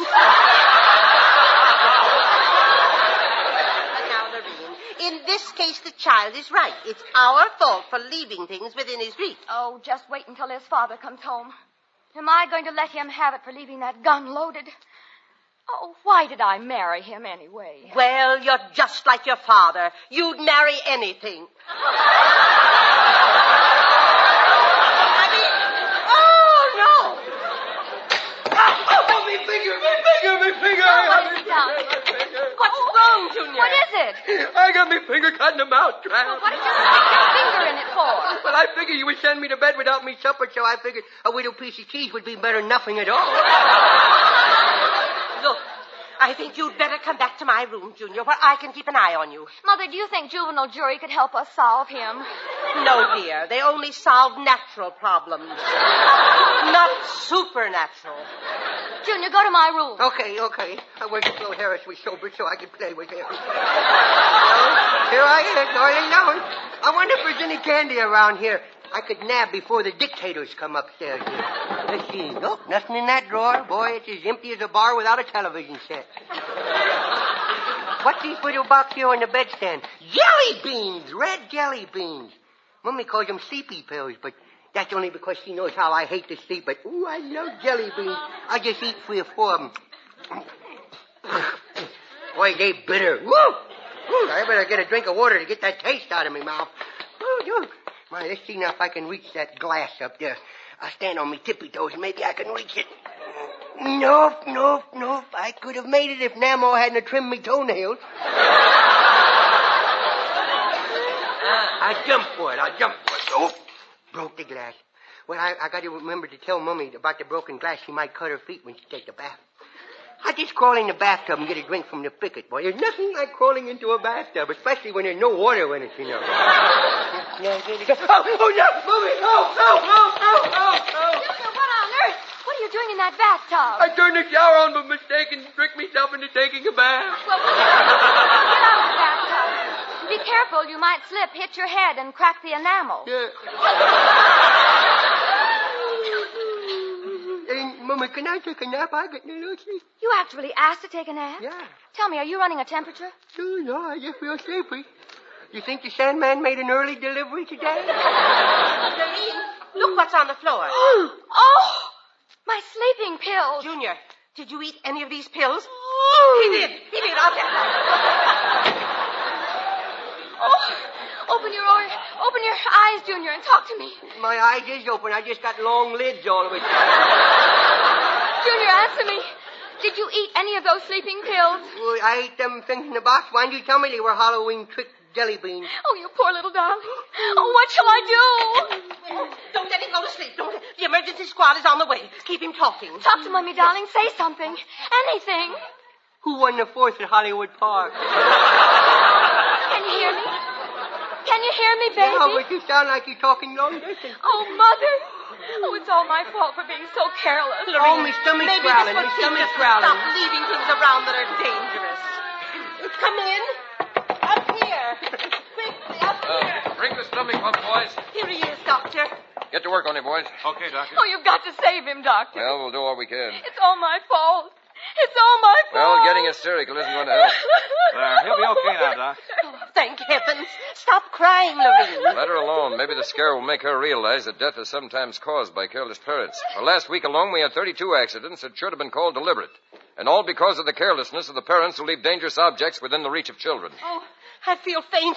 I think I'll go lie down. He's okay now, Doc. Mm, Mummy, Mummy. Yes, dear. Now that you saved me life, you better tell Namo not to lay down on the bed. What? Boy, and it's an imaginary hunting trip. Lorene, look what was in my bed. Two bear traps.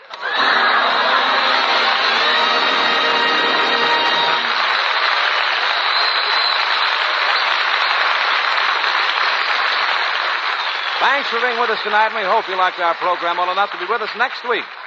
So until next Friday, This is Red Skelton saying goodbye now. And thanks for listening, and thanks for buying more and more of that Wash Day Miracle Tide. Tide's in. Dirt's out. Tide gets clothes cleaner than any soap. T-I-D-E. Tide.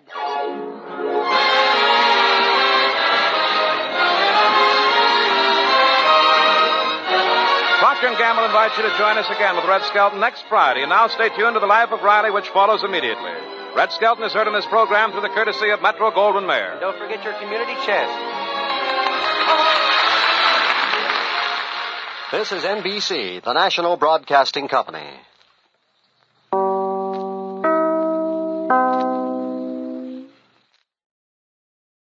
Yeah, it was an exciting election, though, wasn't it? Yeah. Everyone thought Dewey would sweep the country. Yeah, but little old Harry stole these brooms.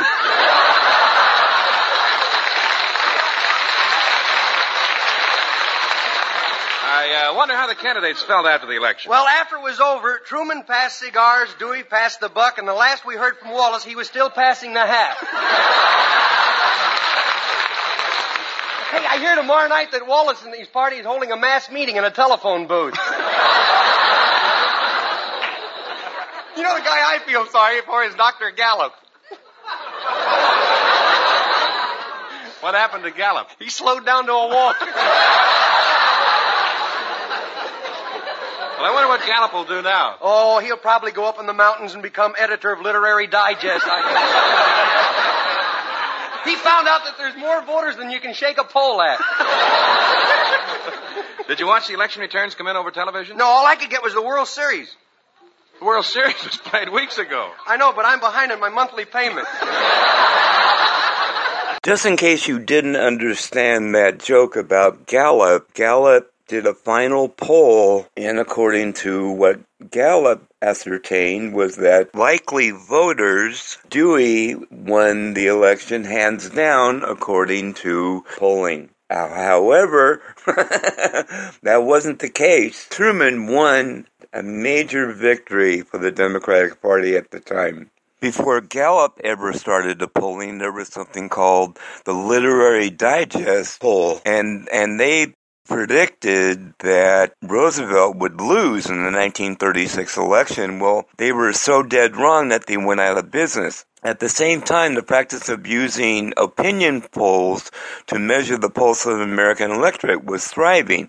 By 1948, there were several major polls competing for the big prize, that of accurately predicting the outcome of the presidential elections. The best known was Gallup poll, and its two main competitors were Roper and Crossley. By this time, all major polls were using what was believed to be a much more scientific method for choosing their samples called quota sampling. Quota sampling had been introduced by George Gallup in 1935 and had been successfully used by him to predict the 1936, 1940, and 1944 elections. Quota sampling is nothing more than a systematic effort to force the sample to fit a certain national profile by using quotas.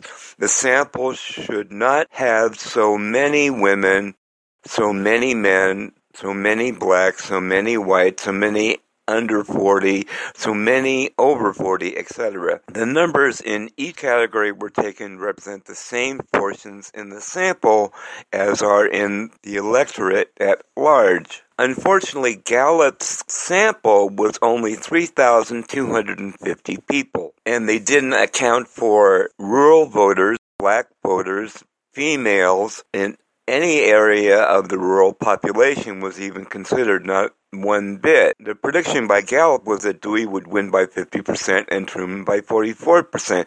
But when it came to the final result, Truman won by 50% and Dewey lost by 45%. And the two third party candidates took 5% of the vote. So that, that's how it went, which is a lesson for voters today in 2018.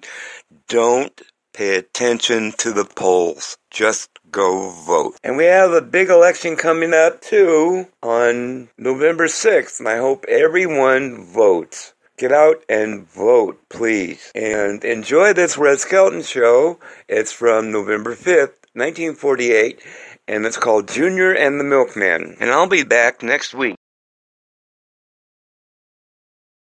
Uh, ladies and gentlemen, this is Red Skelton back again. See, last week President Truman took our time. I knew once he'd get to the people that listened to me, he'd get in.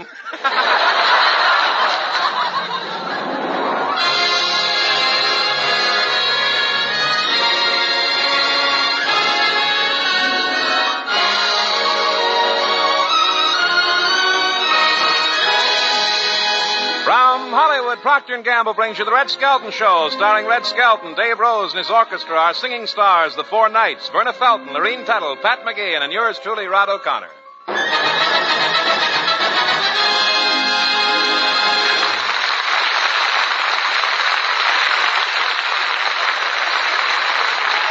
Yes, it's the Red Skelton Show, brought to you by Tide, Procter & Gamble's amazing new discovery for your whole family wash. Tide's in. Dirt's out. Tide gets clothes cleaner than any soap. Any soap? Yes, any soap. Tide gets clothes cleaner than any soap. T-I-D-E. Tide.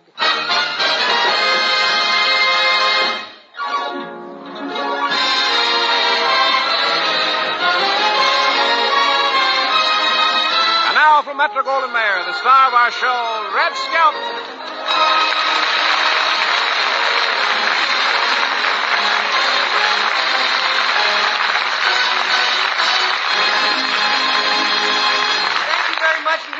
Ladies and gentlemen. Hey, Rod, you know anybody who wants to buy any old Dewey buttons? Uh, did you vote red? No, I voted American.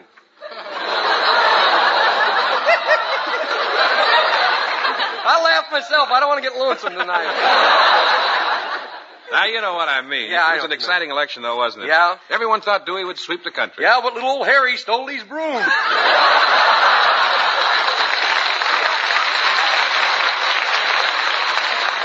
I uh, wonder how the candidates felt after the election. Well, after it was over, Truman passed cigars, Dewey passed the buck, and the last we heard from Wallace, he was still passing the hat.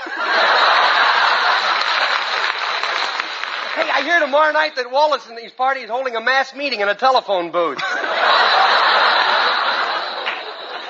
you know the guy I feel sorry for is Dr. Gallup. What happened to Gallup? He slowed down to a walk. Well, I wonder what Gallup will do now. Oh, he'll probably go up in the mountains and become editor of Literary Digest. I he found out that there's more voters than you can shake a pole at. Did you watch the election returns come in over television? No, all I could get was the World Series. The World Series was played weeks ago. I know, but I'm behind on my monthly payment. So they show me the, the old telecast. Next week, I get to see Gorgeous George wrestling at the age of two.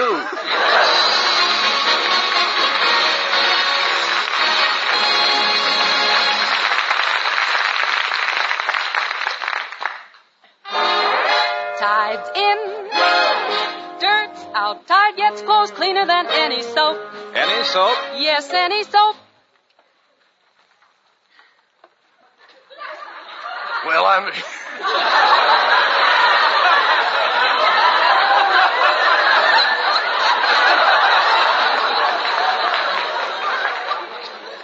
Your horses there, gal.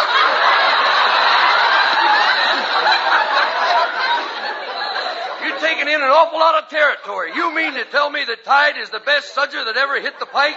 Am I right there, Ron? Did I? You're dead right. Dead all right. Because Procter & Gamble's Tide gets clothes cleaner than any soap. Any other suds, any other washing product known. Tide works its magic on everything. From your Sunday linens to your everyday work clothes. Tide leaves them free from dirt plus.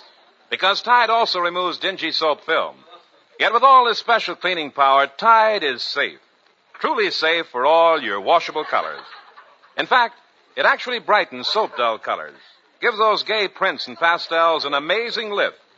And here's what the Tide Touch does for white things. In hardest water, Tide gets shirts, curtains, and napkins dazzling. Whiter than any other washing product known. Tide keeps them white too, week after week. Never turns them yellow. As Deadeye says, there are stacks and stacks of wash day products, but of them all, only Tide gives you this three-way miracle. The cleanest, brightest, whitest wash you ever hung on the line.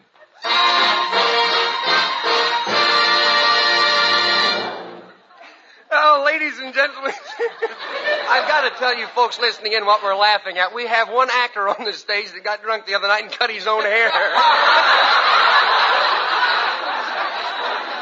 and now, ladies and gentlemen, here are the four knights who will sing Alabama Bound. Goodbye,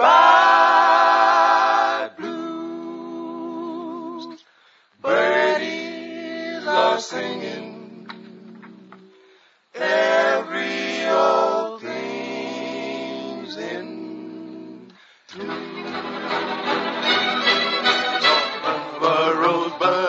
Rosebud in a star. So I'm going where there's more. Goodbye, blues. Troubles are over. I'll be in clover soon. I'm Alabama bound. There'll be no heebie-jeebies hanging round. Just gave the meanest ticket man on earth. All I'm worth to put my deuces in an berth. Just hear the choo-choo sound. I know that soon we're going to cover ground. And then I holler so the world will know. Here I go. I'm Alabama bound. Boo, boo, boo. I can hear the choo-choo whistle blow. Watch that engine as we start to go. Now we're in Baltimore and we're knocking at Dixon's door. Hey, what's that, Bill? Louisville. We passed there before. Fields of cotton tell me where I am. Hear the fella yelling Alabama. Get your kisses ready for your honey lamb. I'm Alabama bound. There'll be no heebie-jeebies hanging round. Just gave the meanest ticket man on earth. All I'm worth to put my tootses in an upper berth. I'm just a lucky hound to have someone to put my arms around.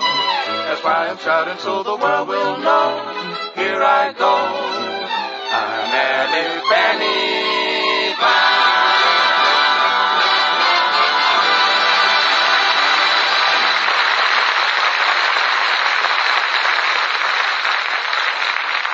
People you will meet sooner or later.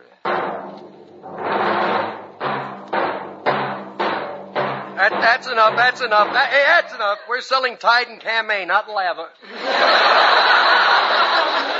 Have you ever met someone who has a screwball idea but no money to put it over? I met a guy like that the other day, Clem Kadiddlehopper, and you'll meet someone like him too, sooner or later.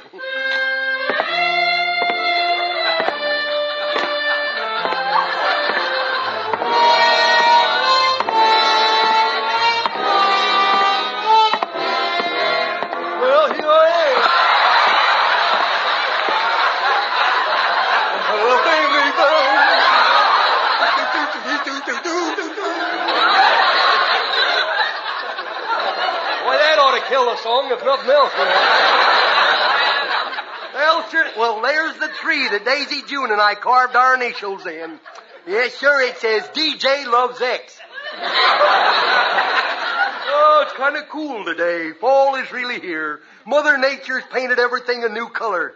Sure wish you'd give me a few dabs, too. I don't care for the shade of green I am now. No, I'm not worrying about my looks. If I become a success with my flea circus, boy, I'll have be in the, uh, up to my ears in money. First, my ears hang so low to the ground now that you can barely slide a dime under it. Oh, look, here comes one of them big shaggy St. Bernard dogs. And maybe I can make friends with him and get some stand-in from a flea circus. Here, over. Here, boy. Howdy, Clem. Well, dee Howdy doody to you. Clem, what's this I hear about you exhibiting a flea circus at the county fair? That's the truth. I'm in the flea circus business. I started from scratch, too. Would you care to help me? What? Me be a nursemaid to a bunch of fleas? Well, don't get so uppity uppity. After all, I remember a few years ago when you was a jitterbug. Well, where is your flea circus? It's over here. It's in this cage here made out of a magnifying glass. Here, have a look. Have a look. Oh, gee, they're ugly looking things. Yeah. What makes them run around like they're scared? Well, don't forget they're also looking at you through the magnifying glass. Well, I like that. You do? I ought to slap your face. Well, go ahead. I was about to shift my bubble gum anyhow. Hey, take a peek at this little bunch over here rehearsing. Aren't they nice? Aren't they tiny? Yeah, the one with the mole on his chin is my favorite. You know. You know, I'm fond of all those little creatures. You know, after you're around them for a few days, there's something about a flea that gets under your skin. You know? Oh, but Clem, a flea circus is such a foolish idea. Yeah. Why don't you do something else at the fair? Well, I was thinking of uh, setting up one of those uh, booths and sell kisses for six for a dollar and ninety-eight. See, might not be fun, but it would be a bargain. A girl wouldn't kiss you if you gave her a thousand dollars. If. I gave a girl a thousand dollars, she couldn't kiss me. They wouldn't let me out of my straitjacket that way. Oh, speaking of money, where are you going to get the money to pay your rental space at the fairground? Well, I tried to borrow some money from the bank. Did they give you credit? Yeah, they said I sure had a lot of nerve. tried to borrow some money on my collateral. How'd you come out? On my collateral. I love this tonight. We just shucked this this afternoon, you know. You mean you couldn't float alone? Float alone, I couldn't float if somebody was holding me up. Daisy June, would you like to loan me some money? Hmm, how would I know that you'd pay me back? Well, haven't I always paid you back? Never. Well, then that's how you would know. Clem! Clem! I'm coming, Mother. And so is every other hog in the state.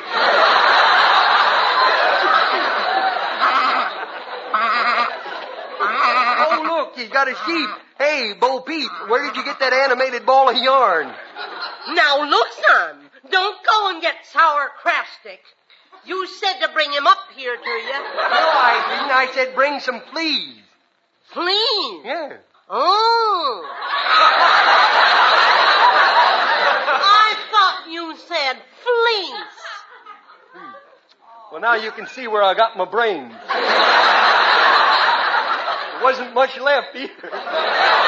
Well, what you want with fleas? I'm going to make them perform eh, if I can get some money and then take them to the state fair there, you know. Yeah, would, Mo, would you loan me some money so I could get to the fair?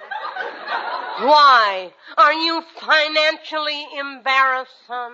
No, I'm broke. but it would take more than that to embarrass me. I'm sorry, but I ain't got a dime. I just paid out my last five cents to the insurance man. Well, maybe you could hawk something. Oh, son, I hawked everything I own. My hair piece, my teeth, my false eyelashes. There's so much of me hanging in that hawk shop window that your pa's suing me for desertion.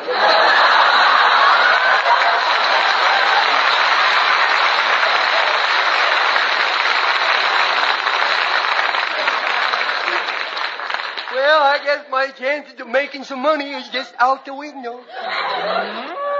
Well, now, Clem, if you really think you can make a lot of money with that flea circus, why don't you take our old bull over there and sell him to the butcher? Well, Mo, we couldn't do that. Why? He's been in the family for five generations. Buffalo Bill gave him to us. That bull? No, it's the gospel truth.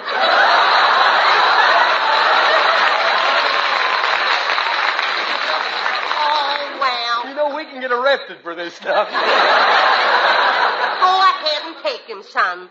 Maybe you'll make enough with your flea circus to buy us an Aberdeen Angus bull. Oh, Freeman will like to hear that. We... Okay, you pile the flea cage on the truck while I get the bull. Daisy June, you want to help me put the bull in the back of the truck? Okay, I'll pull and you push. Okay, come on. Well, he's in. Clem, do you have to sit on my lap? Sure, the bull's sitting on mine. well, that's that. Well, let's go. Start the motor. Okay. No, I got it started. Now stand back while I run and put it under the hood. well, we're off. Oh, what a beautiful day. Clem. Oh, what a beautiful Clem, I can't see through the windshield. The glass is dirty. That ain't a glass windshield. Last time it broke, I replaced it with bricks. Clem, with a brick windshield, you can't see where you're going. The way I drive, who wants to see? Clem, think our trains are coming. Oh, well, don't worry. I ain't going to cross the tracks. I'm driving right down the middle of them. Clem! The trains are gaining on us. Do something. Okay, I'll turn off the track. Look in the glove, glove compartment and see if you can find the steering wheel. will you? Don't you realize that train might hit us and smear my lipstick? Yeah. You head with it, too. We're coming to a tunnel. It won't be so easy for them to hit us in the dark. Clem! Aren't you going to jump out of? What do you think I'm doing in midair? Resting? Come on, jump!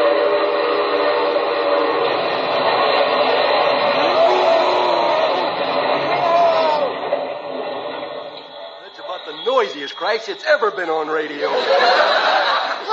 Hmm? Are you all right? Well, let's see. Two arms, two legs, two heads. Yeah, I'm all here. Clem, you've lost everything. Yeah. Look at my train fleas all over the train. And look at your bull. Hmm? I said, look at your bull. Which hunk?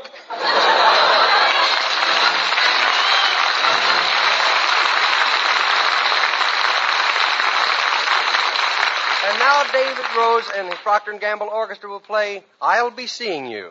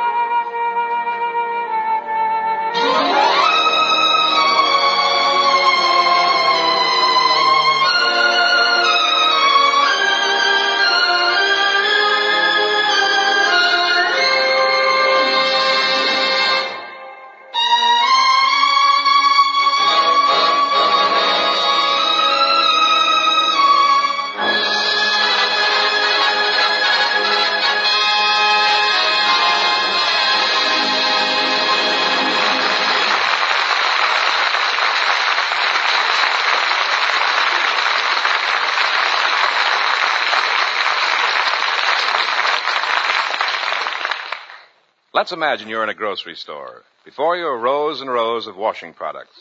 Now, which one will you choose? Well, this should help you decide. No soap, no other suds, no other washing product known will get your clothes as clean as Procter and Gamble's Tide. Yes, Tide gets clothes cleaner. Not only leaves them free from dirt, but removes dingy soap film too. Tide has all this cleaning power, yet it's safe. Truly safe for all your washable colors. What's more, Tide actually brightens soap dull colors, and in hardest water, Tide gets white linens and shirts whiter than any other washing product known. Those Tide suds are really something too. Why, they even look and feel different. And you get oceans of them even in the hardest water. Remember, Tide and only Tide promises and delivers this amazing combination. The cleanest, brightest, whitest wash you ever hung on the line.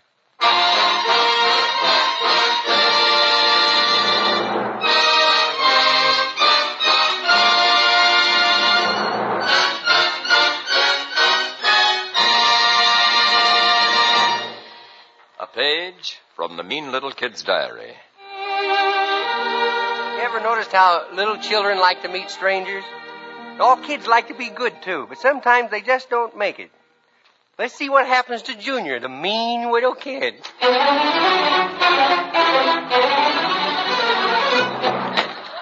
Mommy, Mommy. What is it, Junior? Mommy, What's the matter? When I put on my cowboy outfit and all the juvenile jury kids laugh at me. Don't I look like a cowboy? Look, I turn around and look, look. You look like a cowboy to me. Yeah, look. Junior, you're supposed to wear pants under the shafts.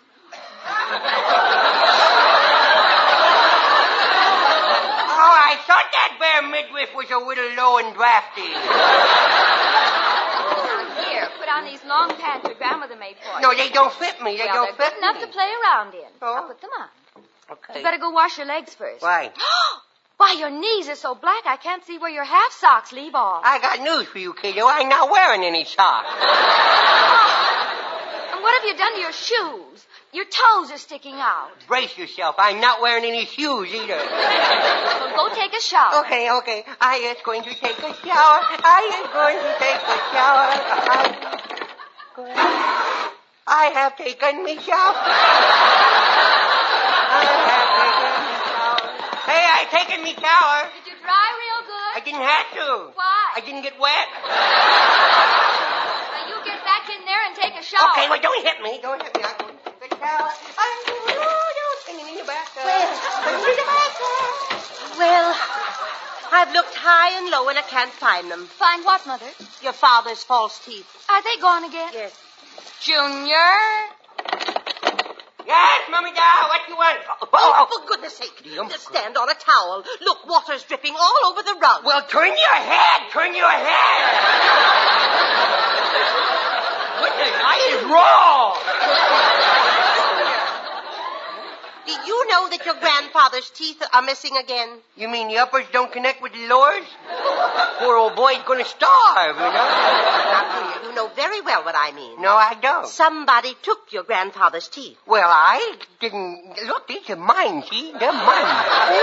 These are my own choppers. What happened to your front tooth? Oh, I lost it sipping spaghetti. Sipping spaghetti. Yeah, you know, you take a big long string of spaghetti and you sip it and you slap you on both sides of your face, you know. And that's how I lost my tooth. Somebody tied a knot in one eye.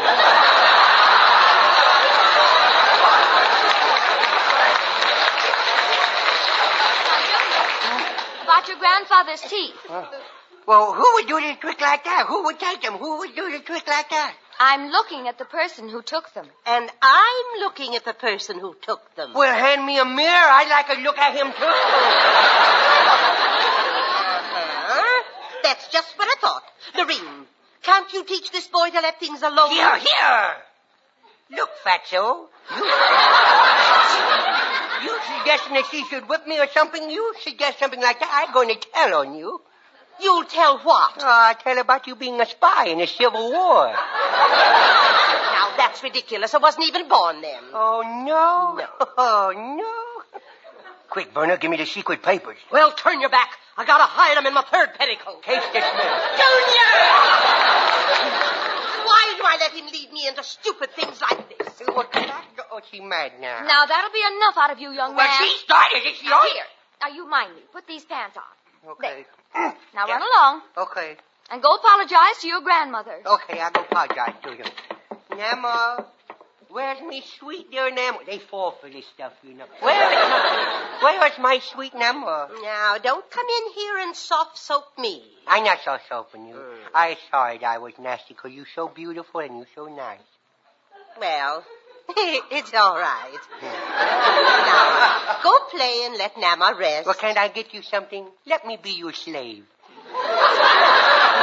Can't I get you a beer or something?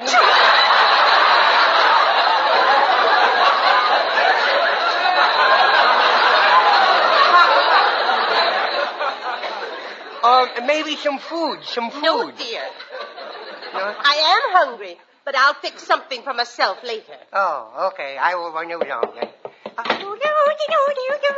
I know what I will do. I will fix her a bite to eat, and then she will love me again. Well, here I is in the kitchen. There's the gas stove. There's the matches. And me. Frightening, ain't it, huh? What's that? Who coming in there? Who's in there? Oh, here comes the milkman. Well, we have never met before. Well, that's his misfortune that we has to now. I'm going to go out and see what...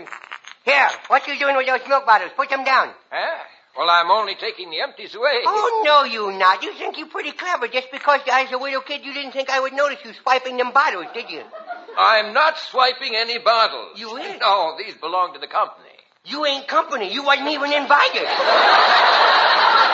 now, you put those bottles down because they're going to there'll be trouble. And believe me, if I put my mind to it, I can get pretty nasty. I can get pretty nasty, I can. Oh, brother. Pretty nasty, I can get.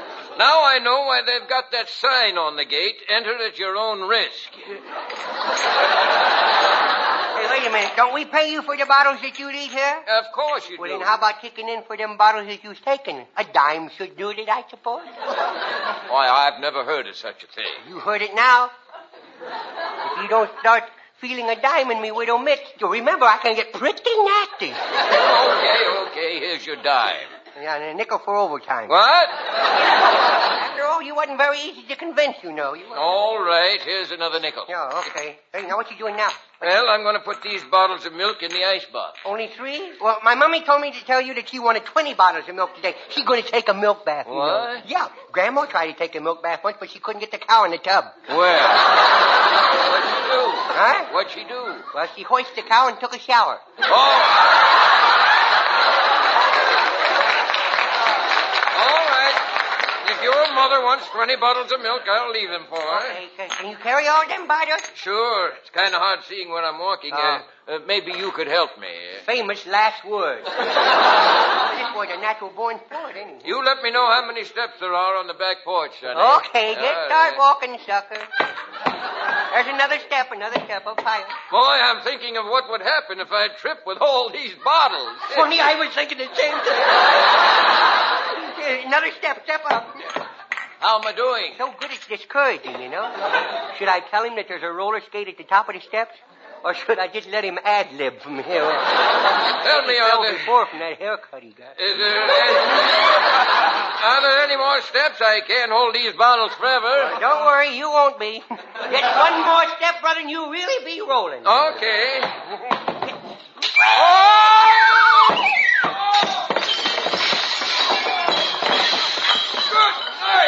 Buttermilk fingers. Boy, you homogenize.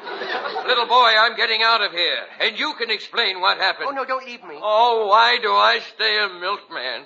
Why don't I start my own political party, pass the hat, and settle down? Here, come, come back here. Help me clean up this mess. If you know what's good for me, you will come back. Junior, oh, oh. what was that crash? If you've broken anything, I... Good heavens, what a mess. Junior! Junior! Yes, Emma? Where are you? Up in the train. Look at all this milk all over the place. What happened? Well, you know the cow that jumped over the moon? Yes? She didn't make a correct takeoff and she had a crash landing.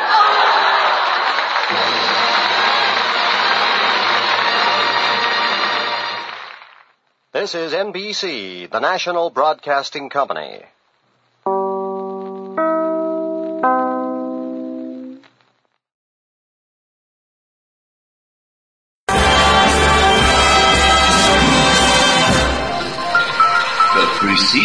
Has been